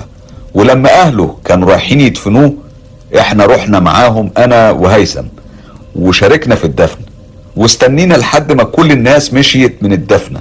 الوقت كان بالليل يعني الوقت كان مناسب جدا بالنسبة لنا. بعد ما كل الناس روحت أنا وهيثم جبنا العدة وحفرنا القبر. وهنا كانت الصدمة الكبيرة اللي خلتنا نقع من طولنا. هنا ياسر كان بيحكي وجسمه بيتهز من الرعب. بيقول لما خلاص شلنا كل التراب وكان ما فاضلش غير الطوب اللي بيفصلنا عن الميت لما رفعت الطوب الصدمة كانت إن ما لقيناش الميت. إحنا اتصدمنا إزاي يعني؟ إزاي ده حصل؟ فاهم؟ إزاي اندفن قدام عيوننا وإحنا واقفين؟ يعني مفيش وقت. هي كلها ساعة. بس يا رب عمل إيه القاضي ده؟ كان بيحكم إزاي ولا عمل إيه علشان جثته تختفي؟ فاهم يعني؟ يعني إيه؟ وهنا القاضي اترعب جدا من كلامه قصة ياسر وهيثم. وفي نفس اللحظة القاضي ده قدم استقالته. محمد بيختم قصته وبيقول يا ريت نحكم بين الناس بالعدل. لو ربنا حب يحطنا في مكان مفروض علينا نحكم فيه على الناس يا ريت نراعي فيهم حق ربنا. طبعا قصة حقيقية وحصلت بالفعل طبقا لكلام محمد وبرضه منها فيها عظة وفيها عبر كتير. قصة مخيفة. تخيل تروح حد انت لسه دفنه تروح تبص على الجثمان ما تلاقيهوش. سر غريب مخيف ومرعب. قصة فيها عظة وحكمة بالرغم من كونها مخيفة. القصة دي من اليمن. أنا اسمي فواز من اليمن وساكن في صنعاء القديمة. عشت تجربة وعمري سبع سنين. كان وقتها بتحصل لي حاجات غريبة مثلا إني أقوم أمشي وأنا نايم وفاتح عيوني لحد باب الأوضة وأقف قدام الباب وأمسك المفتاح وهو على الباب وأدوره شمال يفتح أدوره يمين يقفل. كنت بكرر نفس الحاجة وكنت بعمل الموضوع ده على طول. طبعا ملاحظة بيتنا كان قديم والمفتاح بتاع الباب طوله تقريبا حوالي عشرة سنتي. كنت بكرر نفس الحركة لحد ما أخويا وأبويا يقوم وياخدني يرجعني للسرير تاني ويخليني أنام ويغطيني باللحاف. كنت برجع أنام وما بفتكرش أي حاجة من اللي أنا عملته. هما كانوا بيحكوا لي إن أنا كنت بعمل الموضوع ده. الحالة دي كانت بتتكرر بشكل دوري تقريبا يومين أو ثلاثة في الأسبوع. أنا دلوقتي بقى عمري 28 سنة وعرفت إن الحالة دي بتحصل لناس كتير أنا أعرفهم. ده حتى بعضهم كان بيخرج للشارع وممكن يشتري حاجة من البقالة أو الفرن ويروح عادي وهو نايم. ده غير إني شفت المواقف دي في قصص كتير وفي أفلام رعب مشهورة. أنا مش فاكر اسمها بالظبط. بس أكيد في أيام التجربة دي كان لسه وقتها يعني ما كانش فيه ساتلايت ولا دش. كان حتى أشرطة الفيديو كانت لسه جديدة. بس ما علينا. الحكاية أصلا ما وقفتش هنا. طبعا كان أبويا بعدين يخبي المفاتيح مني ودايما يحطها فوق رف. الرف ده كان جنب باب المكان وكان معروف للكل عشان لو حد عاوز يروح الحمام. طبعا كنت بقوم وأخبط راسي على الباب تخبيط خفيف. استمر الوضع ده تقريبا حوالي سنتين ولما وصلت لسن تسع سنين الحالة اتطورت. كنت بصحى في نص الليل قبل صلاة الفجر بساعتين يعني الساعة كانت حوالي اتنين ونص أو تلاتة الصبح. وبدون أي سبب. كنت بسمع صوت خطوات. بس صوت الخطوات كان غريب جدا. عامل زي صوت العلبة بتاعت الفاصوليا أو الفول المدمس بس وهي فاضية. لما كان حد مثلا يمشي بيها و... ويخبطها برجله. وقبل ما أكمل لازم أشرح لكم البيت اللي إحنا كنا قعدنا فيه آه كان عامل إزاي. البيت ده طبعا جبناه بعد فترة مرمطة في بيوت إيجار كتير. بالرغم إن معانا بيت أبويا اللي في الريف. بس أنا أمي ما كانتش عايزة تعيش في الريف لأنها أصلا من المدينة. المهم إحنا رحنا على بيت عائلة أمي على أساس إن إحنا هنقعد هناك فترة مؤقتة. البيت كان كبير ومكون من ثلاث أدوار والحوش في الوسط. كان متحاوط بالبيت من الثلاث جهات والجهة الرابعة كان بيت الجيران. كان بيت من حوالي أربع أدوار اللي ما فيش فيه ولا شبابيك ولا أبواب من الجهة اللي بتطل على الحوش بتاعنا. يبقى كده الحوش بتاعنا متحاوط من الأربع جهات ومستحيل على أي حد إنه يدخل الحوش إلا من باب من الأبواب اللي في الحوش. كان في كمان باب من جهة وباب من الجهة التانية. خالي وأسرته كان ساكن في الدور الثالث وإحنا كنا في الدور الثاني اللي بس كان مكون من غرفة كبيرة اللي كنا بننام فيها أنا وإخواتي الاتنين واحد أكبر مني بثلاث سنين واحد أصغر مني بثلاث سنين وكمان أبويا. الأوضة التانية كانت لأمي وثلاثة من إخواتي البنات. هما كانوا أكبر مننا. كان في كمان مطبخ وصالة صغيرة وحمام والدور الأرضي. كان ثلاث أوض كبيرة. كان خالي مخليها زي مخازن تقدر تقول زي البدروم يعني. المهم نرجع للموضوع. كان بيحصل صوت خطوات. كان بيبدأ من الدور الأرضي. وبعدين بيطلع بخطوات بطيئة لحد باب الأوضة اللي أنا فيها. وبعدين الصوت بيقف لمدة دقيقة. كأنه بيبص عليا. أنا في اللحظة دي كنت ببقى عامل نفسي كأني صنم ما بتحركش من كتر الخوف. كنت بحاول أحبس أنفاسي وبعدين ألاحظ إن صوت الخطوات بيرجع يمشي في الصالة وينزل لحد الحوش وبيتمشى في الحوش. رايح جاي وبعدين يرجع يطلع ويعمل نفس الخطوات مرة تانية. يعني كان بيكرر نفس الشيء لحد ما الفجر بيأذن. وبعدها بيسكت تماما. أنا ما كنتش بقدر أنام ابدا لحد ما يسكت. كان الموضوع ده بيتكرر تقريبا كل يوم إلا ما ندر يعني. أنا بعد كام يوم من تكرار نفس الأحداث كلمت أخويا اللي اكبر مني وحكيت له بالحكاية اللي بتحصل دي. اتفقت معاه اني هصحيه أول ما الصوت يجي لكني بصراحة ما اتجرأتش ابدا إني أتحرك. أنا كنت متسمر مكاني وأخويا في سابع نومة. بالرغم من إن هو نومه خفيف وأبويا كمان بس ما حدش كان بيصحى غيري. في اليوم اللي بعده خطرت لي فكرة. أمي كانت دايما بتحب الخياطة والتخييط فرحت أخدت من عندها فتلة قوية وقلت لأخويا أنا هربط صباع رجلي الكبير وآخر الفتلة بقى تربط بيها صباع رجلك الكبير زيي. وأنا أول ما أسمع الصوت هسحب رجليا. وانت تحس بالشد على صباعك وتصحى معايا. طبعا بعد ما قلت له إني خايف أقوم أصحيه لأنه بيبقى قاعد يعني نايم بعيد عني مسافة حوالي 4 متر وباب الأوضة كان في النص ما بيني وبينه. فهو وافق وبالفعل نفذنا الخطة. أنا صحيت زي عوايدي ولما كان الصوت في الحوش بدأت أسحب رجلي وأخيرا حسيت بأخويا صحى بعد ما كنت حاسس ان صباع رجلي هيتقطع من كتر الشد. هو أول ما صحى كان غاضب. تقريبا كان نسى الخطة وبعدين هو افتكر بعدها. لكن أنا اتشجعت وقمت أقعد في مكاني وأنا بقول له وبشرح له بمعنى يعني بتسمع الصوت كأننا كنا بنتكلم بوشوشة علشان أبويا ما يصحاش ويزعق لنا. هو ركز وسمع الصوت وشفت ملامح وشه اتغيرت. هو كان خايف وكان بيقول إن الحكاية بجد مش تهيؤات وإن في حاجة بتعمل الصوت وإن أنا مش بتخيل. أخويا من حظه العافر إن كان سريره اللي هو نايم عليه كان جنبه فيه شباكين. الشباكين دول بيطلوا على الحوش. الشبابيك كلها كان في أعمدة حديد راكبة عليها زي بتاعة الزنزانة. هي كانت معمولة حماية للأطفال عشان محدش يقع منها. المهم الصوت وقف وهو في الحوش. وفجأة وإحنا في لحظة صمت وتركيز عالي قوي سمعنا صوت خبط على أزاز الشباك. صوت الخبط ده كان على الشباك اللي جنب أخويا تماما. أخويا اترعب ونط بسرعة الضوء وجه جنبي وده زادني رعب. أنا كنت بتمنى إن أبويا يصحى وكمان الغريبة إن أزاز الشباك ما اتكسرش. مع إنه من النوع الرفيع مش النوع اللي هو السميك. وفجأة الصوت سكت وبدأ يطلع من السلم على طول أخويا وراح جري جاب الجنبية. هي حاجة تشبه الخنجر بس عريضة. الجنبية اللي إحنا في اليمن في صنعاء تحديدا بنلبسها هي تعتبر من اللبس الشعبي اللي بيتحط فوق اللبس. خلينا نسميها الخنجر. سحبها أخويا وأنا سحبت الخنجر التاني. طبعا لأنها جزء من اللبس الشعبي. كان كل ولد في اليمن بالتحديد في صنعاء بيمتلك أقل حاجة اتنين من الجنبية. المهم إحنا كنا على وضع الاستعداد ومستنيين إن الباب يفتح مع إنه كان مقفول من جوه. وأول ما وصل لورا الباب أخويا وقف خمس ثواني وفجأة أقوى رعب عرفته في حياتي حصل.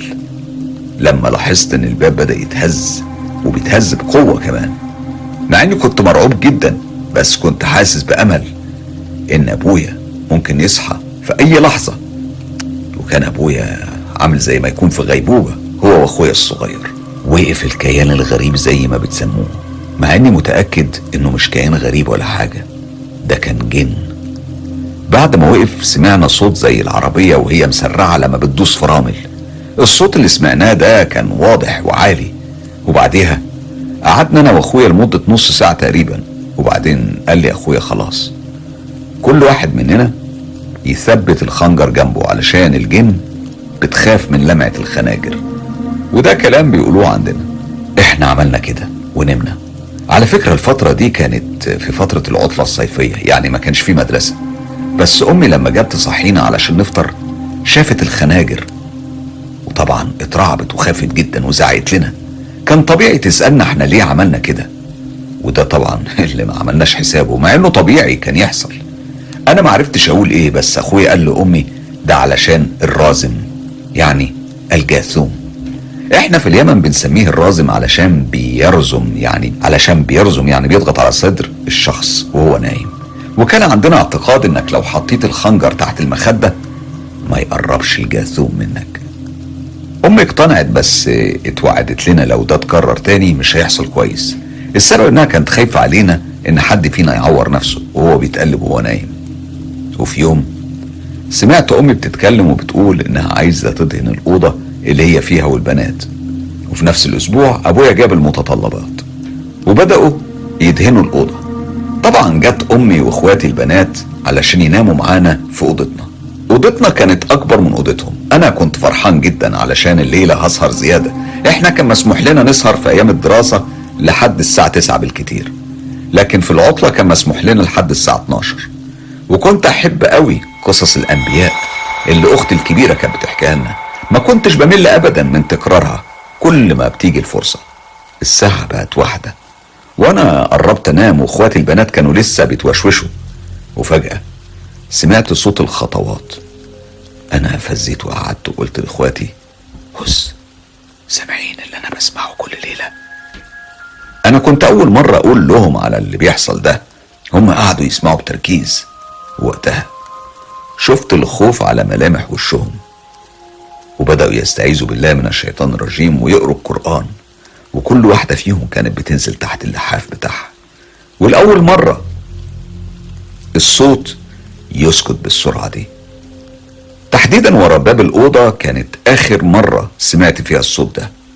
وبعدها بحوالي دقيقتين حصل حاجة غريبة جدا. حسيت بحرقة في رجلي الشمال.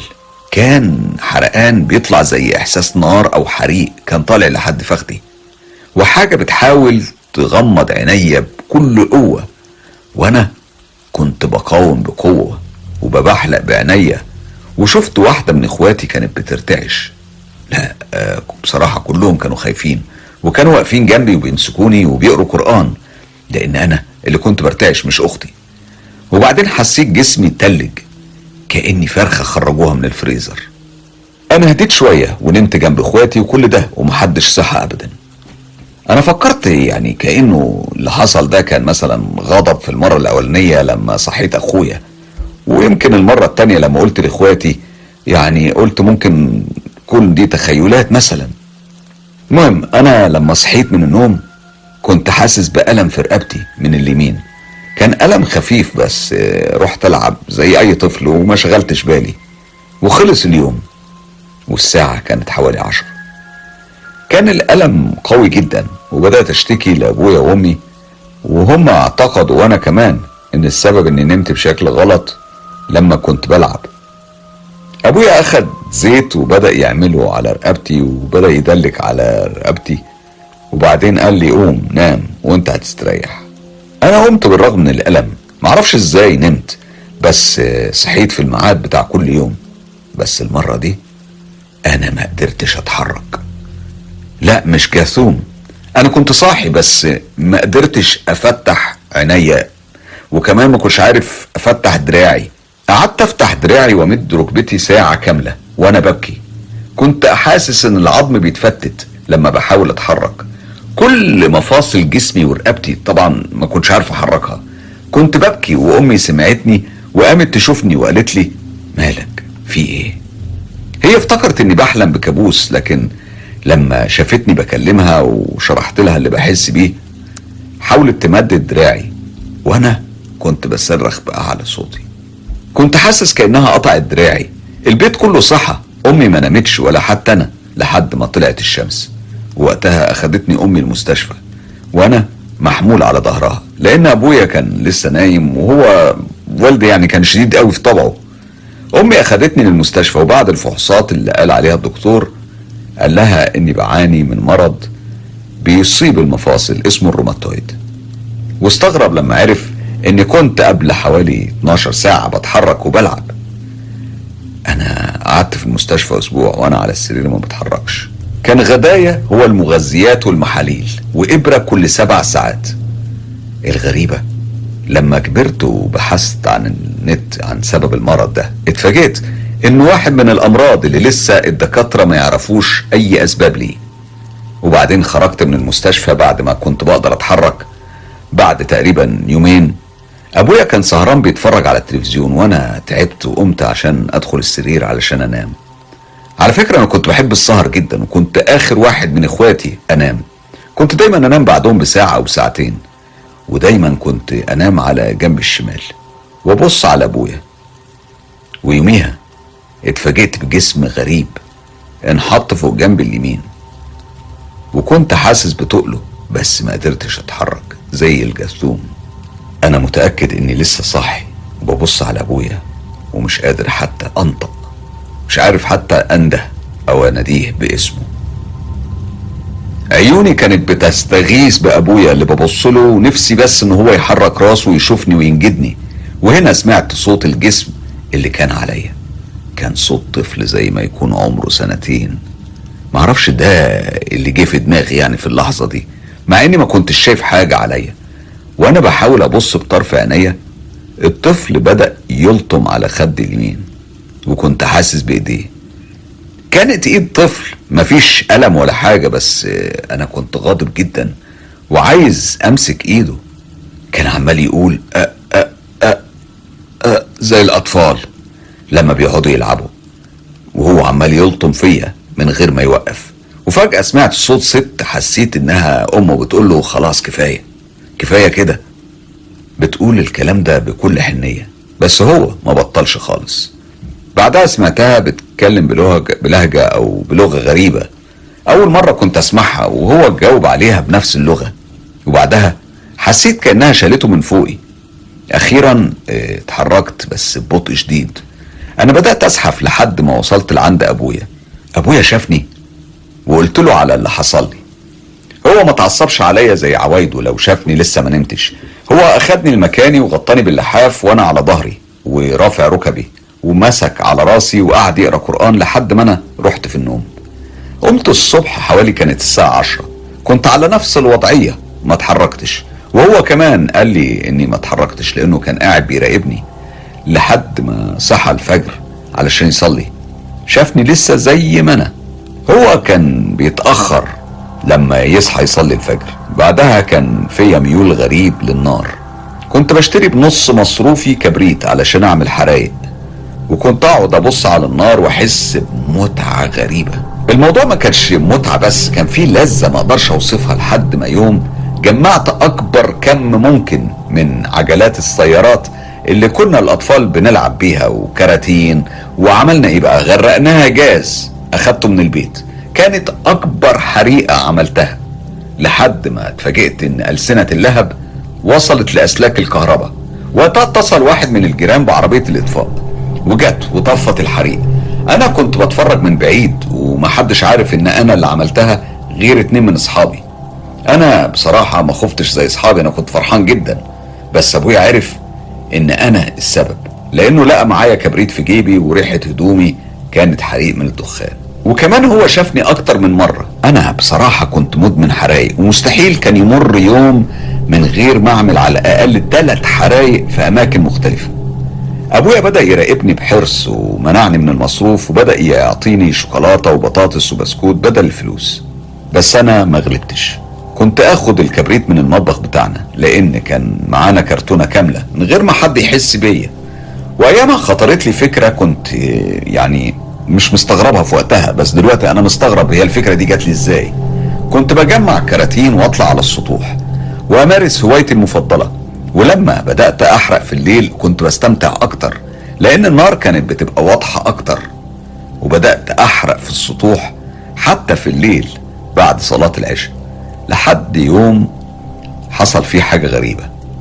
اليوم ده أنا طلعت على السطوح وأول ما خرجت راسي من باب السطح المفاجأة لقيت خالي قاعد عن يميني مع إني متأكد إن محدش يعرف بالحاجة اللي أنا بعملها دي. ولو كان حد عرف كان هيقول لأبويا وأمي وساعتها مش عارف أوصف اللي حسيت بيه. بس أنا حسيت إن كبدي اتبخر من كتر الرعب. بس خالي ما كانش خالي. عيونه كانت حمرة جدا وملامح وشه كانت مرعبة وصوته اللي أول ما اتكلم قلبي هرب من جسمي. كان صوت مرعب جدا وقال لي انزل لفلانة وقول لها تديك خرطوم المية علشان خالي عايزه.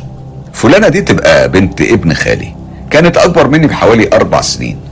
أنا رديت عليه وقلت له حاضر حاضر. ونزلت بسرعة وكانت فلانة في المطبخ بتاع أسرة خالي اللي في الدور الثالث والمطبخ ده كان على شمال السلم اللي بيودي للسطوح. مستحيل حد يطلع أو ينزل من غير ما أشوفه. أنا وقتها طلبت منها خرطوم المياه. هي استغربت جدا وقالت لي أنت متأكد؟ مع إنها مصدقاني وهو كأنه كان عارف إني هنزل. وإن أنا هلاقيها في المطبخ. في الوقت ده مع إنهم أسرة خالي كانوا قاعدين في الأوضة بتاعتهم بيتفرجوا على التلفزيون وهي قامت بس عشان تاخد حاجة وترجع. كمان أول ما وصلت هي كانت طفت نور المطبخ وكانت خارجة. بعد ما قلت لها على اللي خالي دخلت المخزن اللي كان جنب المطبخ تماما. وأنا واقف مكاني ما اتحركتش وجبت خرطوم المية وطلعت بسرعة. أنا برغم الخوف والرعب من اللي شفته من اللحظات اللي كنت عشتها في الوقت ده إلا إني كنت عامل زي اللي مرغم مرغم إني أنفذ الأوامر كأني منوم مغناطيسيا. لكن أول ما وصلت للسطوح ما كانش فيه أي حد ابدا. أنا خفت ونزلت بسرعة ووقفت ودخلت لحد الأوضة اللي فيها أسرة خالي. هناك أنا اتفاجئت.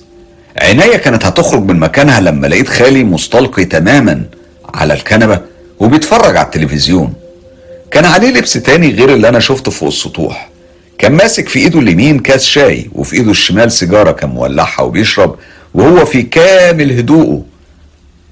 كلهم بصولي خالي ومرات خالي ومرات ابن خالي وفلانة بنت ابن خالي.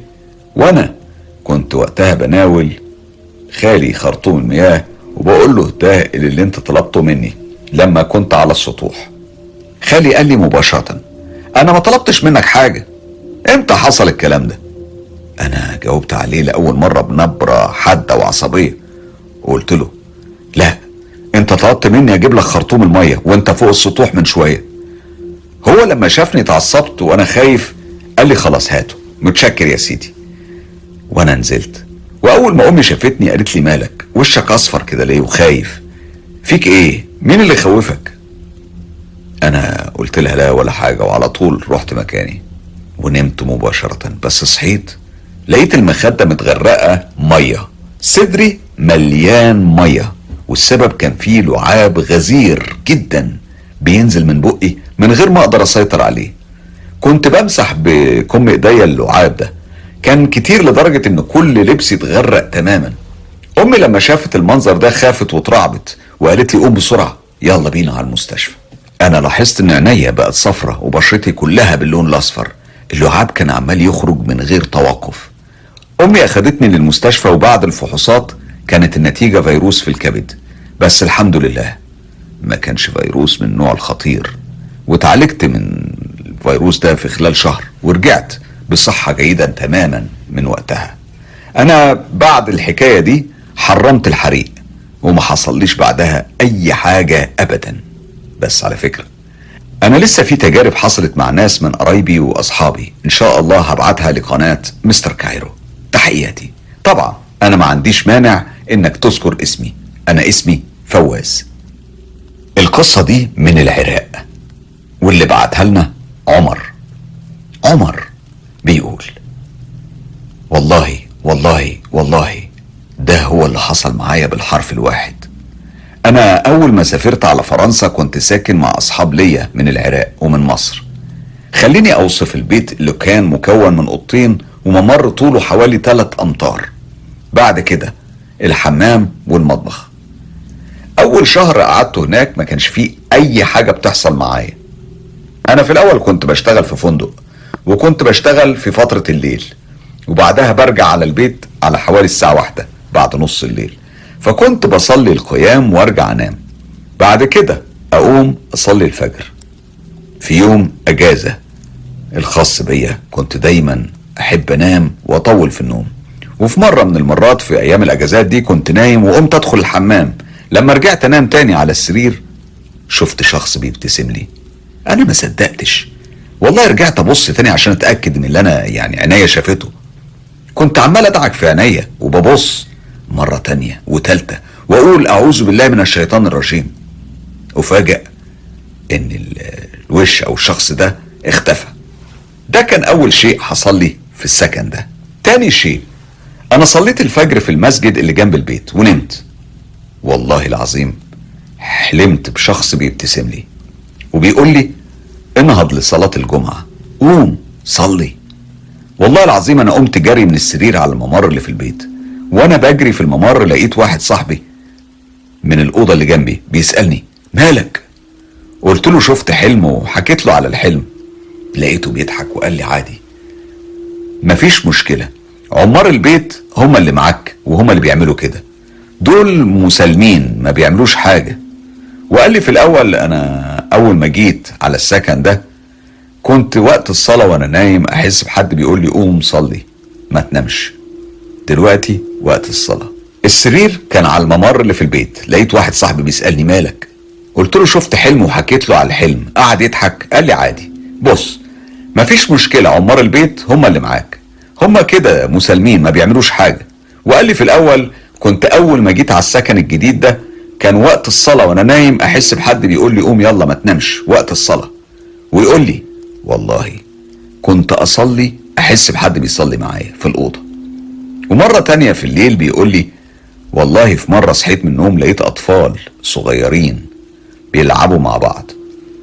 صديق تاني بيقول لي إنه في نفس السكن ده كان بيجيله الجاثوم يوميا. كان بيجيله وبشكل مخيف. بصراحة التجارب كتير اللي أنا مريت بيها في المرحلة دي من عمري بس آخرها كانت مع جنية عشقة. والقصة دي هحكي لك عنها قريب. أنا تونسية عمري حوالي 47 سنة متجوزة وعندي ثلاث أطفال. تجربتي غريبة شوية بدأت من يوم ما وعيت على الدنيا. إحنا وقتها كنا عارفين إن في بيتنا فيه طاقة غريبة. في تونس إحنا بنسمي الكلام ده سخن يعني في ناس معانا في البيت. لكن للحق كل واحد في حاله. على فكرة الكلام ده مش في بيتنا بس الحي كله. كان عنده الموضوع ده. إحنا عندنا اعتقاد إن كل ما كان البيت قريب من ضريح أو مقام لولي من الأولياء فالمكان بيكون مليء بالعمار وكل اللي في الحي بيتكلموا عن ستنا الخضراء أما مين هي؟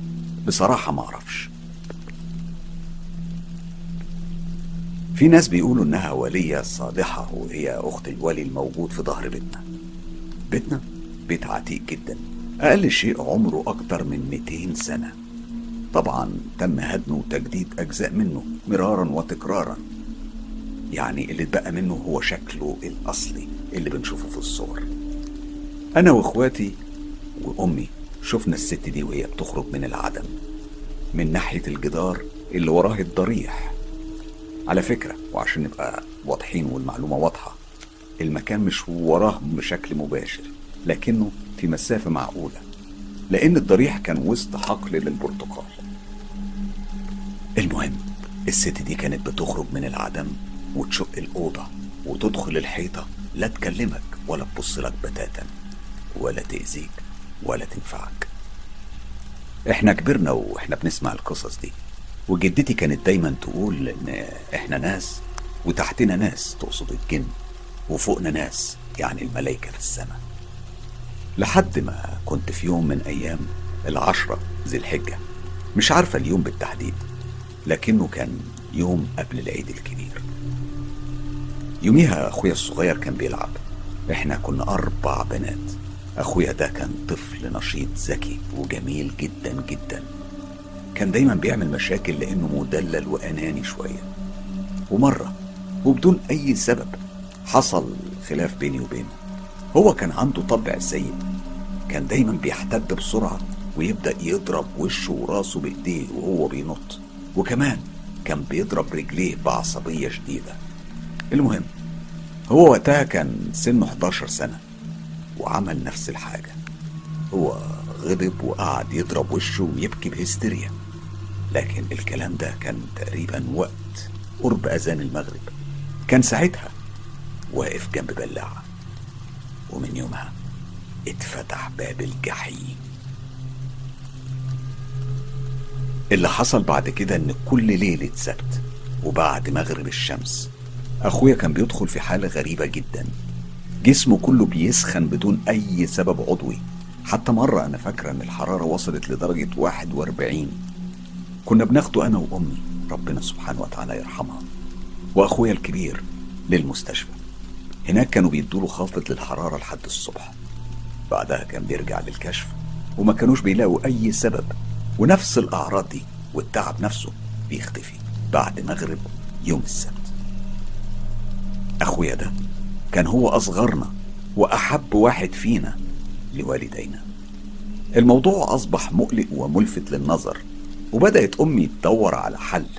يعني قعدت تدور وتفكر جربت الأطباء وجربت طبيب العيلة اللي قرر إن إحنا نعرضه على اختصاصي مخ وأعصاب في العاصمة. في الفترة دي إحنا كنا ساكنين في محافظة تانية. مكان المحافظة دي بيبعد حوالي 42 كيلو عن العاصمة. ما كانش فيه أي مشكلة إن إحنا ناخده مع إنه يعني استنزف الكثير من مدخرات والدي. السنة دي بالتحديد كانت سنة جواز أختي الكبيرة وده معناه إن كل المصاريف كانت بحساب لكن والدي لم يدخر الجهد. وقال لو بعت لحمي مش هبطل لحد ما أموت أو أنقذ ابني. إحنا كنا بنسهر عادي ولما بتيجي ليلة السبت كنا بنكون في حالة غم. كنا دايما بنكون مستنيين المصيبة اللي هتحصل. لاحظنا إن نظره دايما بيكون مركز على زاوية معينة في الحيطة جهة الغرب وفي مكان قريب قوي من السقف. كان دايما يصرخ من الخوف ويقول لوالدي إن في حد عايز ياخده. كان والدي دايما يهديه ويقول له أنا مش هسيبه ياخدك. لكن أخويا كان بيترعب وبيخاف أكتر كأنه زي ما يكون خايف أحسن حاجة تحصل لبابا. وفي مرة من المرات لقيناه قام ورسم رسمة كبيرة على الحيطة. كانت شبه راس كبيرة قوي. كانت بشعة كأنها اخطبوط. وقتها كلنا ما عرفناش نفسرها بإيه وإزاي نتعامل معاها. وهنا بدأت رحلة تانية. رحلة المرواح للمشايخ يعني الصراحة وبدون كذب. هما ما كانوش شيوخ دول كانوا مشعوذين. في الوقت ده في تونس ما كانش فيه حد يعرف حاجة اسمها رقية شرعية لأن أي حاجة كان ليها علاقة بالدين في الفترة دي كانت ممنوعة تماما في الدولة. وكان كل شيخ بيدي الأمي ورق وطلاسم علشان تنقعها وبعدين يستحمى بيها. في مرات تانية بيطلبوا منها إنها تحرق الورق في البيت بطريقة معينة. ومع الوقت بيتنا أصبح له ريحة زي ريحة الأضرحة من كتر ما بنستخدم البخور بأنواعه الكتير وكمان من كتر ما كنا بنحرق طلاسم وأوراق مكتوب عليها تعاويذ لكن ما كانش فيها أي فايدة. أخويا كانت كل يوم حالته بتسوء وما عادش بيكتفي بليلة ويوم السبت. الموضوع كان اتطور بشكل غريب وبقى كل ما يسمع الأذان كان بيدخل في حالة تلبس. وبيتحول لإنسان تاني خالص مش طفل لا لا. ده بيكون فيه قوة أربع رجالة جداد ومحدش بيقدر عليه ولا يعرف يمسكه. كل ده وهو ابن 11 سنة. طبعا بسبب اللي كان بيحصل له ده قررنا منع الأذان في البيت وكمان منعنا القرآن لدرجة إني فاكرة إني كنت في مرة كان بيمر فيها بفترة هدوء. أنا تخيلت إنه خف من المواضيع دي ومش أنا بس يعني الحقيقة كلنا فكرنا كده. وقتها أنا قعدته وبدأت أقرأ عليه آية الكرسي. لكن عند كلمة معينة لاحظت إنه كان بيقول كلام تاني. أنا كنت مفكرة آخر الآية إن هو يقصد يقوله لأنه ما كانش بي بيقول العلي العظيم لكنه كان بيقول السميع العليم. فكنت بكرر وهو برضه بيكرر اللي بيقوله. بعدها فجأة لقيته تحول وزقني زقة رهيبة وقعتني على الأرض من فوق الكنبة. كنت دايما ألاحظ إنه كل ما كان بيتلبس بالحاجة دي كان بيبص لي بكره لدرجة إني في مرة حسيت إني مش قادر أشوف وإني خلاص هتعمى ده غير إنه مرة كان في المطبخ واتفاجئت إنه شايل سكينة كبيرة. السكينة دي كان والدي بيستخدمها دايما في الذبح. أنا لما شفت المنظر أنا اتخضيت. وبالفعل اللي كنت خايفة منه حصل. هو حصرني في المطبخ وكان بيحاول يذبحني. ولولا إني بدأت أصرخ بعلو صوتي كان كان زماني ميتة دلوقتي. طبعا. مع صوت الصريخ العالي اللي كنت بعمله أبويا وأمي. جم جري على المطبخ. وهنا اتفاجئت بإنه تحول لبني آدم تاني خالص. رجع زي الأطفال الصغيرة وقعد يقول أقتل أختي إزاي يعني؟ هنا كلهم قعدوا يلوموني إن أنا بتخيل حاجات. وعندي وهم وخيالي واسع وكلام كتير من النوع ده. وطلعوني في الآخر إني أنا سبب المشكلة. وإني بحاول أضايقه ومش براعي إنه مريض ومحتاج اهتمام. لكن أنا كنت فاهمة وعارفة إن اللي جواه مش طايقني ولا طايق وجودي ابدا. لكن ليه؟ وليه أنا بالتحديد؟ دي أجوبة أنا فهمتها بعد أكتر من عشرين سنة. مرة أخدوه أبويا وعمي لشيخ الشيخ ده اداهم عزيمة قوية. كان فيها أوراق فيها طلاسم وقال لهم إنها لازم وضروري تتحرق بعد صلاة الظهر مع نوع من البخور. وفي الوقت ده أخويا هاج وماج وقلب الدنيا وأصبح عنيف جدا. كان كان زي فرس النهر أو الفيل. وقتها كان أخويا الكبير وابن عمي وجارنا بيمسكوه ومش قادرين عليه. كانوا بيجبروه إنه يشم ريحة البخور والورق المحروق اللي كان فيه الطلاسم دي. وهو كان بيهددهم. بعدها بدأت قوته تضعف جدا وتغير حاله من حال لحال. اتحول من الوحش الكاسر لإنسان ضعيف بيستعطف. كان بيبص بشكل مباشر لوش أخوه وبيقول له أخويا أخويا والنبي والنبي يا أخويا ما تخليهمش يحرقوني. بص كده بص على إيدي. ده أنا جلدي اتحرق. بص كده على جسمي هتلاقيه كله مولع يا أخويا. والنبي يا أخويا أنا النار ماسكة فيا. ما تسيبنيش أتحرق. وكان بيصرخ وكأنه في وسط حريقة. وبالفعل هو صعب قوي على أخويا الكبير اللي اتأثر باللي بيسمعه. وبدأ يبكي بحرقة. ما كانش قادر يتحمل يسمع أخوه الصغير بيتوسل له وبيترجاه إنه يسيبه. أخويا الكبير بيقول إنه كان حاسس إن بجد النار كانت ماسكة فيه وإنه خاف عليه لا يموت بين إيديهم. في يوم من الأيام وبعد وصلة منه شفنا فيها العذاب ألوان. لقيناه راح قعد قدام أوضة من الأوض. إحنا بيتنا مصمم على الطراز العربي يعني في شبه كبير من بيوت الشام. كان وقتها بيزورنا ابن عم والدي واللي قال أنتوا ليه مش بتودوه؟ يعني يقرأ قرآن في كتاب أو حاجة أو على الأقل ادوله القرآن يقرأه. لقيت أخويا قام وجاب مصحف وفتحه بشكل مباشر على صورة الجن. أنا أقصد إنه ما قلبش صفحات المصحف علشان يوصل للصورة لأ. ده حط إيده جاب صورة الجن بشكل مباشر ومن غير حتى ما يبص. كان بيشاور بصبعه لاسم الصورة وبيقول لوالدي هود يا بابا هود يا بابا. يعني يقصد يهودي. وبعدين قال إن اللي بيسيطر عليه هو شيخ قبيلة. وإنه عايزه. الجلسات استمرت مع المشايخ حوالي سنة تقريبا. وفي يوم من الأيام أخويا ده قام من النوم أخد قلم من النوع اللي إحنا بنسميها بيكون فيه يعني حشوة قطن إحنا بنسميها أقلام لبدية. سحب الحشوة اللي جواه. هي بتكون زي القطن كده ومتغرقة حبر. وجاب قلم رصاص وبعدين حط الحشوة في كاس مية وقعد يغمس القلم اللي على فكرة كان مبري بس مفهوش مادة الرصاص. أنا معرفش هو إزاي شالها. وقتها قعد يكتب باللغة العبرية. آه والله باللغة العبرية كتب قصاصات من ورق كراسة. كان بيرسم عليها وبيكتب بالعبري. مفيش طلاسم بس كان بيكتب. أول ما حد بيدخل علينا بيقول له أنت فيك كذا. وكذا وعملت كذا وكذا وهيحصل لك كذا وكذا.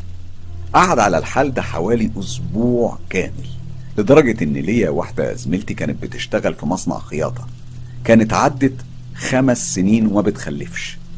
اتحايلت عليا إن أنا أسأله يمكن في حاجة هي تقدر تعملها. أيامها أنا فاكرة وقفت قدامه وقلت له محمد حابة أسألك لقيته بيقول لي عارف عارف نورة وده اسمها حامل ومن غير ما تسألي أنا بقولك هي حامل. وفعلا حصل حمل بنفس الشهر. حتى في مرة قبضت المرتب وجابت فلوس عايزة تديها يعني هدية ليه علشان البشارة الحلوة اللي بشرها بيها. وقالت حلال عليه أديهم له. بس ماما أخدتهم لأنه هو وقتها خف ونسى تماما الفترة دي. كان كأنه يعني ما عاشهاش أنا كان عندي عمين عم عايش في نفس المدينة وده كان هو زي رجلين بابا وإيديه طول الوقت زي بيته بيلف بيه. وعمي الكبير ده كان عايش في العاصمة. هو سأل وعرف آه، في شيخ مشعوذ مشهور. كان هو نفسه حصلت له قصة كده وودوه هناك وفي خلال ثلاثة أيام كانت مشكلته اتحلت. هبقى أحكي لك قصته مرة تانية. المهم هم أخدوه وعملوا جلسة معاه على اللي في جسم أخويا. هو طلب منهم يذبحوا حيوان علشان اللي جوه أخويا يخرج وبالفعل جابوا الحيوان اللي هيذبحوه. وهنا الشيخ ده طلب منهم إن الذبح يتم في مكان معين. كان عبارة عن مقام لولي صالح في نفس أطراف البلد وقال لهم لو الموضوع ده رجع يبقى لازم يرجعوا يحرقوا طلاسم من تاني. إحنا فعلا نفذنا طلب الشيخ واخويا حالته اتحسنت ورجع أحسن من الأول لكنه في السنة نفسها سقط في الامتحانات الدراسية وكان بيبكي بحرقة وكان بيتهم المدرس إنه بيكرهه. لكن اللي حصل إن أخويا خف تماما وأنا اللي انقلب حالي.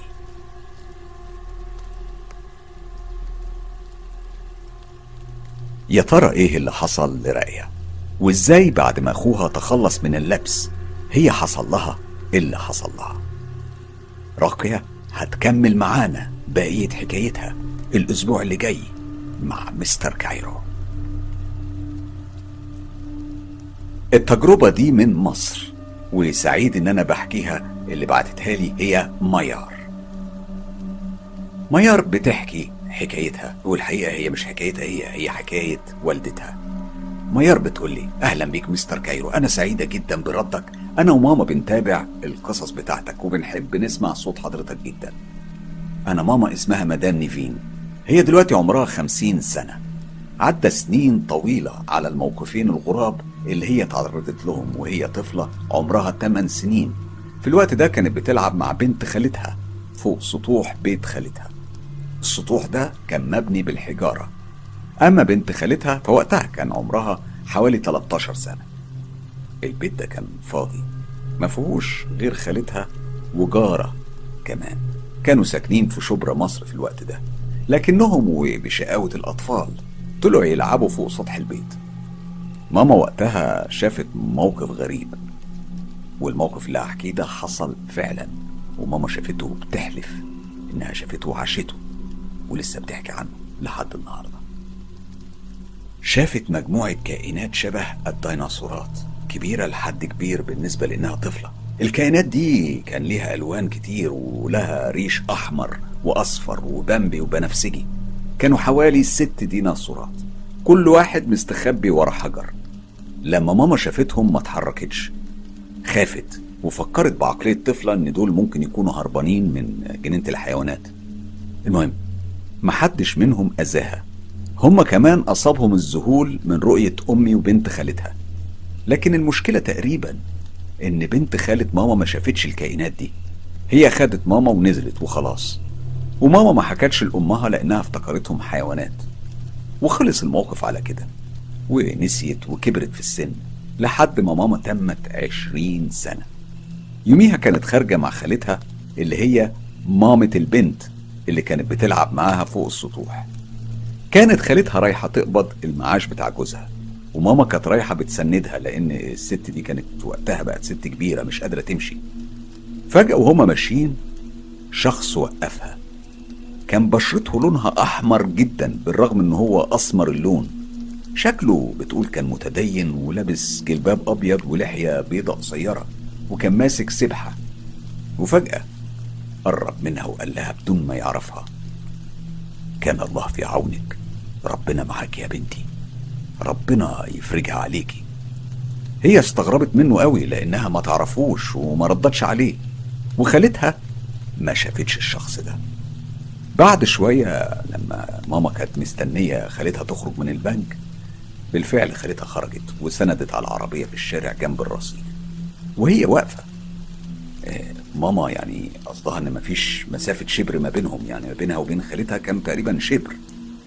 فجأة الراجل ده عدى من الشبر ده عدى ما بينهم وجسمه اتضغط ورفع لدرجة إنه قدر يعدي في السنتيمتر الضيق ده. مع إنه كان شخص متوسط البنية يعني ما هوش رفيع ولا هو تخين ولا طويل قوي. وبرضه ما شافتهوش خالتها. مع إنه دخل بينهم وبصلها وبقى وشه في وشها وكان قريب من ودنها اليمين. لدرجة إن ماما قالت لخالتها هو مين الراجل ده الغريب اللي عدى من وسطنا؟ خالتها قالت لها والله يا بنتي ما شفت حد. لكن فضلت تبص حواليها راحت لقاته موجود على الرصيف التاني. ماما بسرعة شاورت لخالتها وقالت لها هو ده هو اللي عدى من وسطنا هو اللي هناك ده. خالتها لما شافته لقتهم بيبص عليهم وبيدور وطبعا هم جالهم حالة ذهول من الموقف الغريب ده. ماما قالت لها بقول لك تعالي نروح أحسن. وبالفعل روحوا. لما ماما روحت قالت لأمها الحكاية. طبعا آه، مامتها قالت لها ده أكيد هو الجن لأن اللي عمله ده حاجة مش طبيعية. وقالت لها ما تخافيش استعيذي بالله سبحانه وتعالى من الشيطان الرجيم. ورجحت إن ده سببه إن أمي كانت دايما بتعيط في الحمام كتير لما بتكون متضايقة. كانت دايما بتفضل قاعدة حوالي نص ساعة من العياط المتواصل. طبعا الكلام ده كان قبل الحكاية دي اللي بقولها لكن هي بعد كده حاولت تنسى الموضوع ده. جدتي الله يرحمها اللي هي أم أمي في الوقت ده آه، اللي حصل فيه الموقف ده كان جالها مرض سرطان الثدي واستأصلته. وكانت بتتعالج بالكيماوي وفي نفس الوقت كانت مريضة قلب. المهم هما كانوا خارجين تحت البيت وشافوا المرة دي هي ومامتها يعني. آه، نفس الراجل هو قرب منهم وهي شاورت لها عليه وقالت لها ماما هو ده الراجل اللي شفته قبل كده ده الراجل اللي كلمنا من على الرصيف المقابل. وعدى ما بين خالتي وما بيني. اتفاجئوا إن الراجل وقف على الرصيف اللي قصادهم وقال لها تعالي يا بنتي. انت لازم تتعالجي. تعالي الجامع اتعالجي. مع ان ماما ما كانتش عيانة لكن الكلام كان موجه لأمي أنا مش لجدتي. الراجل ده راح متوجه في اتجاه جامع عندنا. هما ما ردوش عليه بصراحة وهو كمان بعدها مشى. جدتي قالت لماما إحنا مش هنروح في حتة يا بنتي. إحنا ما نعرفش ينفين الراجل ده مين ولا حكايته إيه.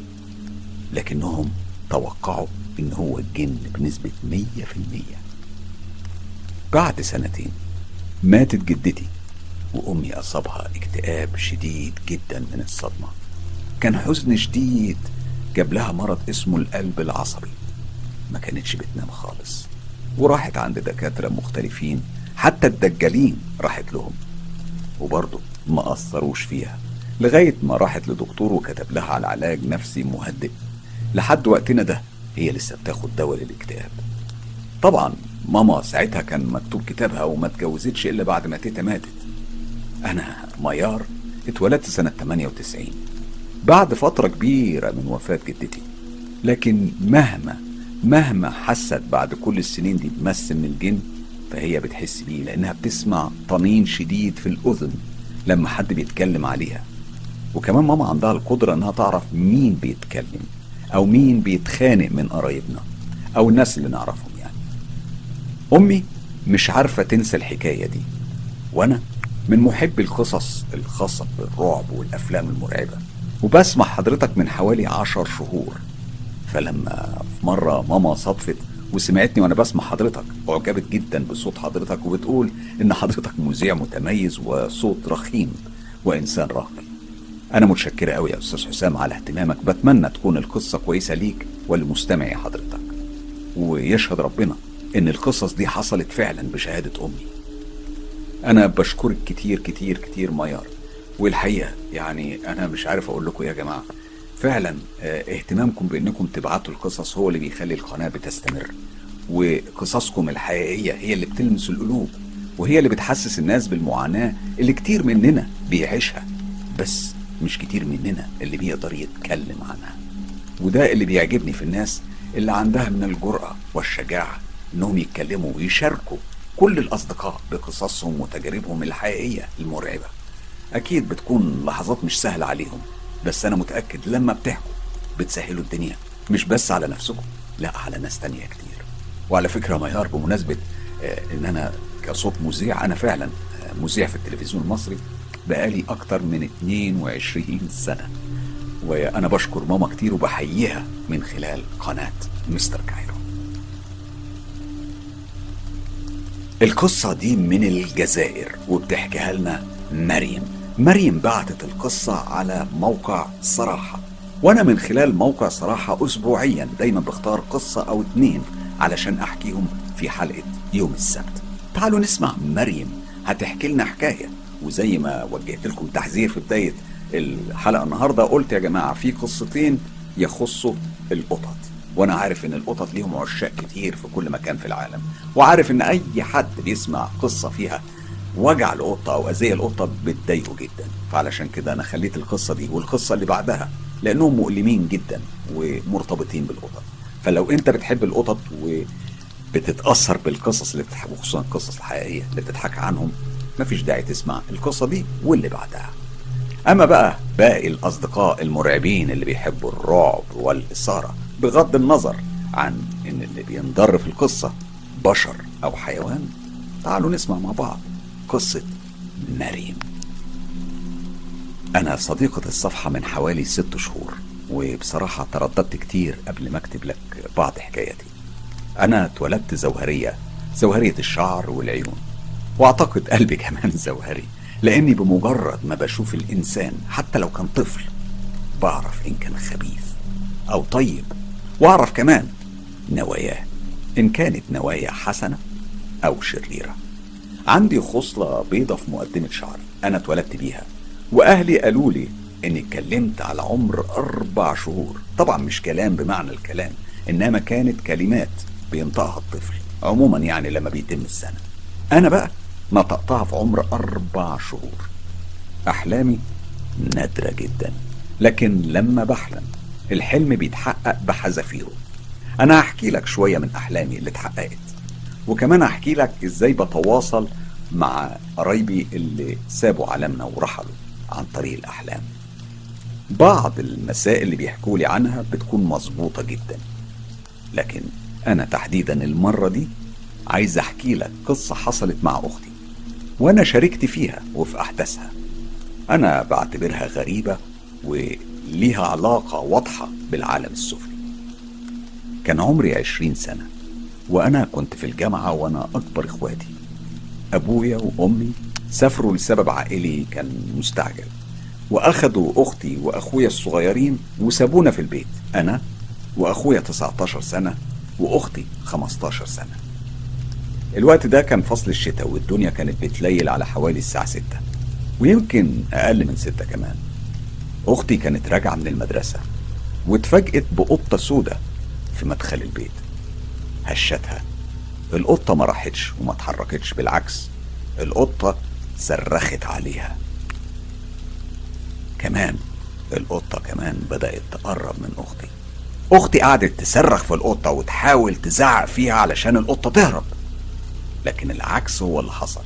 القطة بدأت تطلع صوت مواء بشكل مرعب. بتقول أنا اتخضيت وقعدت أصرخ. وقتها أنا طلعت أشوف إيه الحكاية.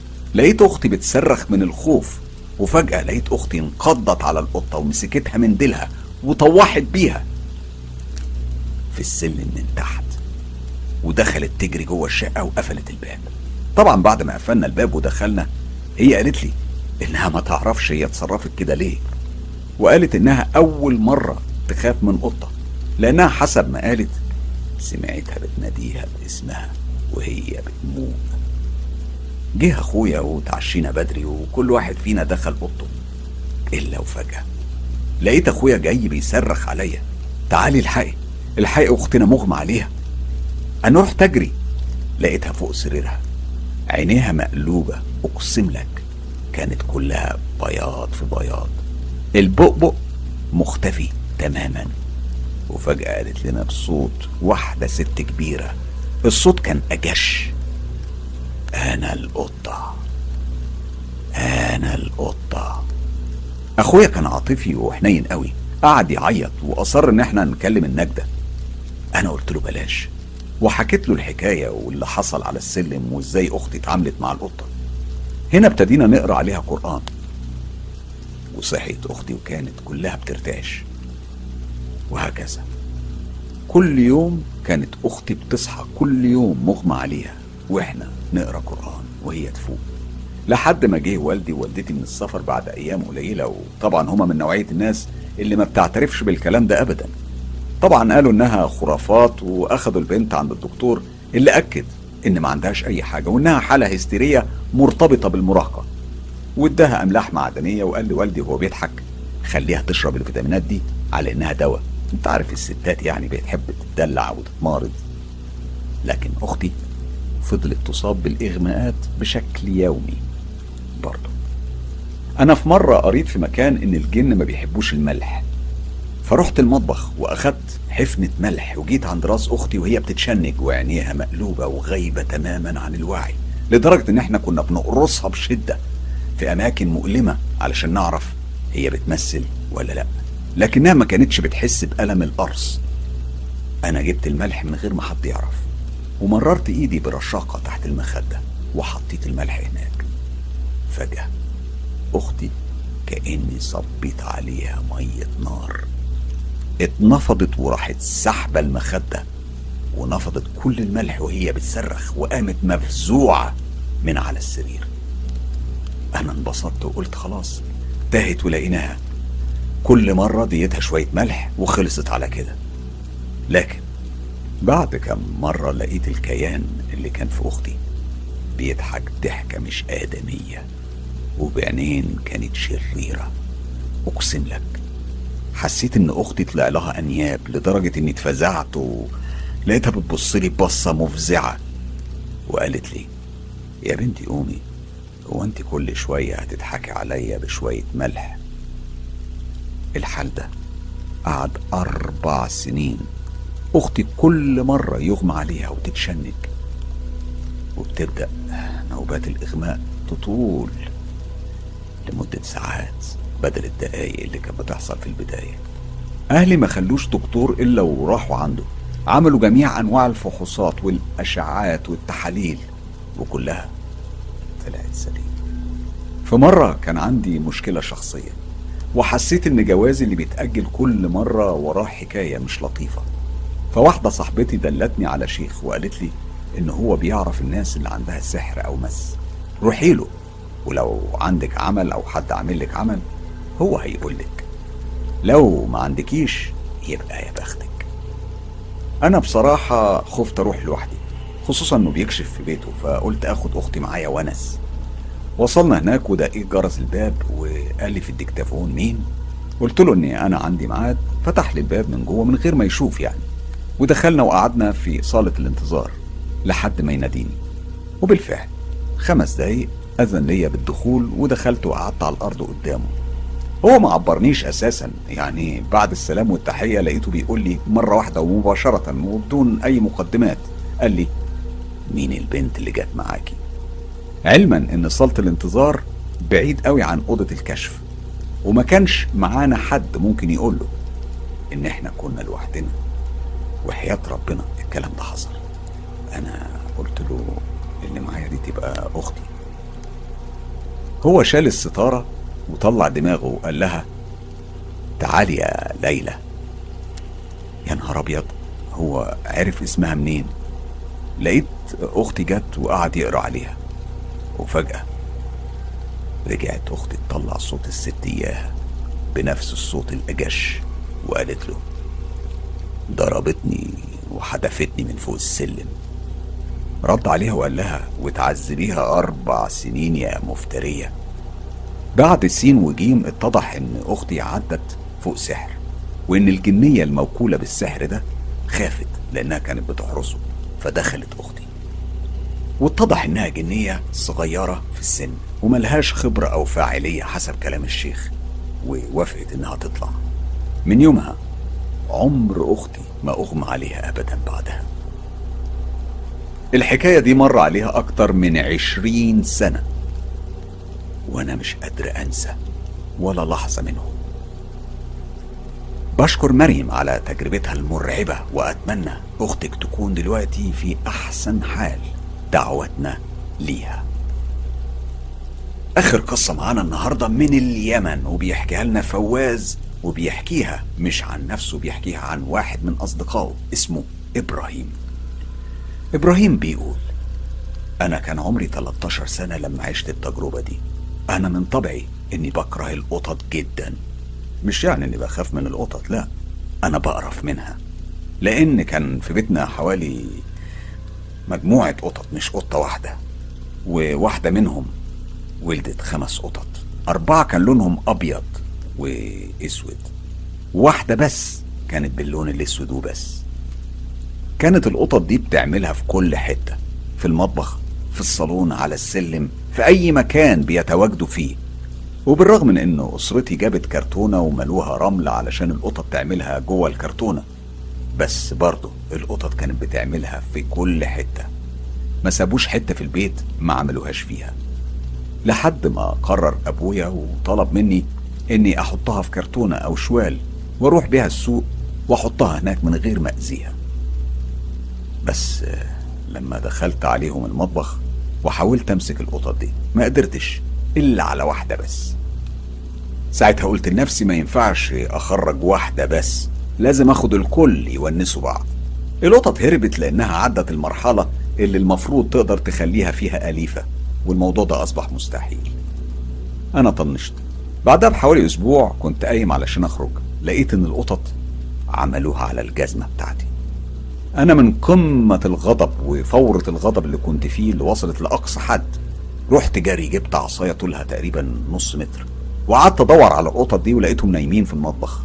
وهوب رحت ضارب كل قطة فيهم ضربة واحدة بس السودة ضربتها أكتر من ست ضربات وما حصلهاش حاجة. أنا عملت كده علشان أعرف أمسكها. طبعا ناس كتير هيقولوا عليا إن أنا قاسي وإنهم هيكرهوني وإن محدش هيحب التصرف اللي أنا عملته ده. أكيد طبعا الموقف ده ممكن يخلي ناس تكرهني كتير. لكن أنا بقول إن الكلام ده حصل كنت صغير جدا ومش صغير بس لأ صغير جدا. المهم الأربع قطط دول ماتوا. أما القطة السوداء هربت تحت البوتاجاز. أنا خفت من اللي أنا عملته وأخدت القطط ورحت بيهم خرابة كانت جنب البيت اللي جنب بيتنا. ورميتهم هناك زي ما بترمي كده كيس زبالة ورجعت البيت. كنت ندمان جدا جدا. أنا والله يعني ما كانش قصدي ابدا أموتهم. بصراحة ما كنتش في وعي يعني أنا كنت متضايق وغضبان. وكمان أنا لسه عقلي على قد يعني ما تنسوش إن أنا كنت عيل صغير وقتها. وصدقوني أنا لحد النهارده دايما بدعي ربنا إنه يسامحني على اللي عملته. الموقف ده حصل بعد صلاة العشاء. أنا روحت وقعدت شوية أتفرج على التلفزيون وبعدها رحت أوضتي ونمت. في الحلم بدأ الرعب. أنا شفت الأربع قطط حلمت بيهم. حلمت إني كنت عايز أقوم أدخل الحمام وفجأة بتخرج عليا من باب الحمام واحدة من القطط دي كان حجمها قد حجمي أنا ثلاث مرات. كانت واقفة زي حيوان الكنغر تماما وراحت خبطاني برجلها في صدري لحد ما طرت حوالي مسافة خمسة متر لحد الحيط على ظهري وراسي. أنا حسيت إن عظمي وجمجمتي اتكسرت لكن مع ذلك قمت وحاولت أهرب بس لقفتني القطة التانية وعملت نفس الحركة وبعدين التالتة وبعدها الرابعة. كل واحدة عملت بحقها. أنا فضلت واقع على السلم وظهري للحيطة وحاسس إن عظمي متكسر ألف حتة. وكنت خلاص يأست من الهروب. كنت عايز أموت بس مش بموت. فجأة لقيت الطريق اتفتح لي بمعنى إن أنا ممكن أهرب لفوق. جايز أقدر أستنجد بحد من أسرتي بس طلع ده كان فخ. وبحاول أطلع من السلم. جت قدامي القطة السوداء وكانت بنفس حجم إخواتها. بس كانت واقفة وقفة القطط الطبيعية وكانت بتبص لي بصة برضه رعبتني. أنا خلاص ما كانش فيا حيل. وأخيرا أنا صحيت من الكابوس المرعب ده وأنا غرقان في العرق وبلاحق أنفاسي. كنت خايف أرجع أنام وكانت الساعة حوالي سبعة الصبح. كنت عايز أنزل أخش الحمام بس خفت وقعدت لحد ما أمي صحت. وصحت إخواتي عشان يروحوا المدرسة. يوميها أنا امتنعت إني أروح المدرسة بحجة إني ميت من التعب وعايز أستريح. وبعدها نزلت الحمام أخدت دش ولبست هدومي ورحت الخرابة. علشان كنت ناوي أدفن الجثث بتاعت القطط اللي كنت رميتها امبارح. بس لما رحت هناك ما لقيتش ولا قطة. مع إني دورت على شبر شبر في المكان. دورت في كل حتة ما سبتش مكان. وقلت مش ممكن يكون كلب أكلهم مثلا ولا أي حاجة تانية. وكمان مستحيل هيتحللوا في ليلة واحدة. أنا كملت يومي عادي ورحت اشتريت للقطة السوداء دي حليب وجبنة ولحمة وقعدت يعني أدلع فيها. هي كانت عمالة تاكل وأنا زي اللي بقول خلاص أنا عايز أهتم بيك وأكفر عن ذنبي. لما جه وقت النوم بالليل كنت في أوضتي. طفيت النور وكان في ضوء خفيف جاي من الشارع من الشباك بتاع الأوضة. أنا كنت قاعد بفكر ومتردد إني أنام. كنت خايف يتكرر نفس الحلم أو الكابوس اللي حلمته امبارح. بس حصل الأسوأ. بدل الحلم كان في الواقع. حسيت إن في حد عن يميني من ناحية الباب. بلف راسي ببطء. لقيت القطة السوداء كانت واقفة جنب الباب. وبتبص لي نفس البصة اللي في الحلم. أنا شعر جسمي كله وقف. كنت بعافر وبخبط برجليا وإيديا وأنا في مكاني زي الطور المذبوح. وأنا بقول للقطة بس بقى بس بس. وهي كانت بتمشي بهدوء وتبص لي بصة معناها راجعة لك تاني. أول ما القطة خرجت أنا اتملكت أعصابي وقمت بسرعة قفلت الباب بالترباس. الغريبة إن أنا متأكد إن الباب كان مقفول وكمان باب أوضتي بيفتح لبره يعني مستحيل القط يقدر يفتحه لأنه لازم يسحبه. بعدها أنا نمت. أول ما صحيت قمت والغضب ماسك فيا. تاني أخدت العصاية ورحت المطبخ ونزلت على القطة بالضرب. وأنا بقول لها أنت فاكرة إني هخاف منك؟ ده أنت رفضت النعمة. يلا حصلي اخواتك. وساعتها سمعت باب الأوضة بتاعت أمي بيتفتح. أنا بسرعة مسكت القطة من ديلها ورميتها ورا التلاجة. وفتحت التلاجة وعملت نفسي إني بشرب مية. أمي شافتني وقالت لي أنت بتعمل إيه بالعصاية دي؟ أنا رميت العصاية وقلت لها ولا حاجة. وسبتها ورحت على أوضتي. وأنا عمال أمسك في راسي وأقول إيه ده اللي أنا عملته ده؟ أنا مجنون. أنا أنا أنا مجنون. أنا إزاي أعمل كده؟ القتل عندي بقى حاجة عادية ولا إيه؟ بعدين فكرت إن ريحة القطة ممكن تطلع و... ويكتشفوا أهلي إني قتلتها. وبعدين قلت لنفسي خلاص هما يعرفوا منين يعني إن أنا السبب؟ ما القطط كتير وبيموتوا دايما. عادي. بس برضه قمت قايم وحركت التلاجة وخرجت القطة ورحت بيها لنفس الخرابة. بس المرة دي أنا دفنتها. لما الدنيا ليلت أنا لسه بس بدخل السرير علشان أنام. وفجأة سمعت صوت خربشة على الباب من بره. أنا قلت لا لا ده أكيد خيال. أنا أنا أكيد بتوهم اللي, اللي أنا بسمعه ده.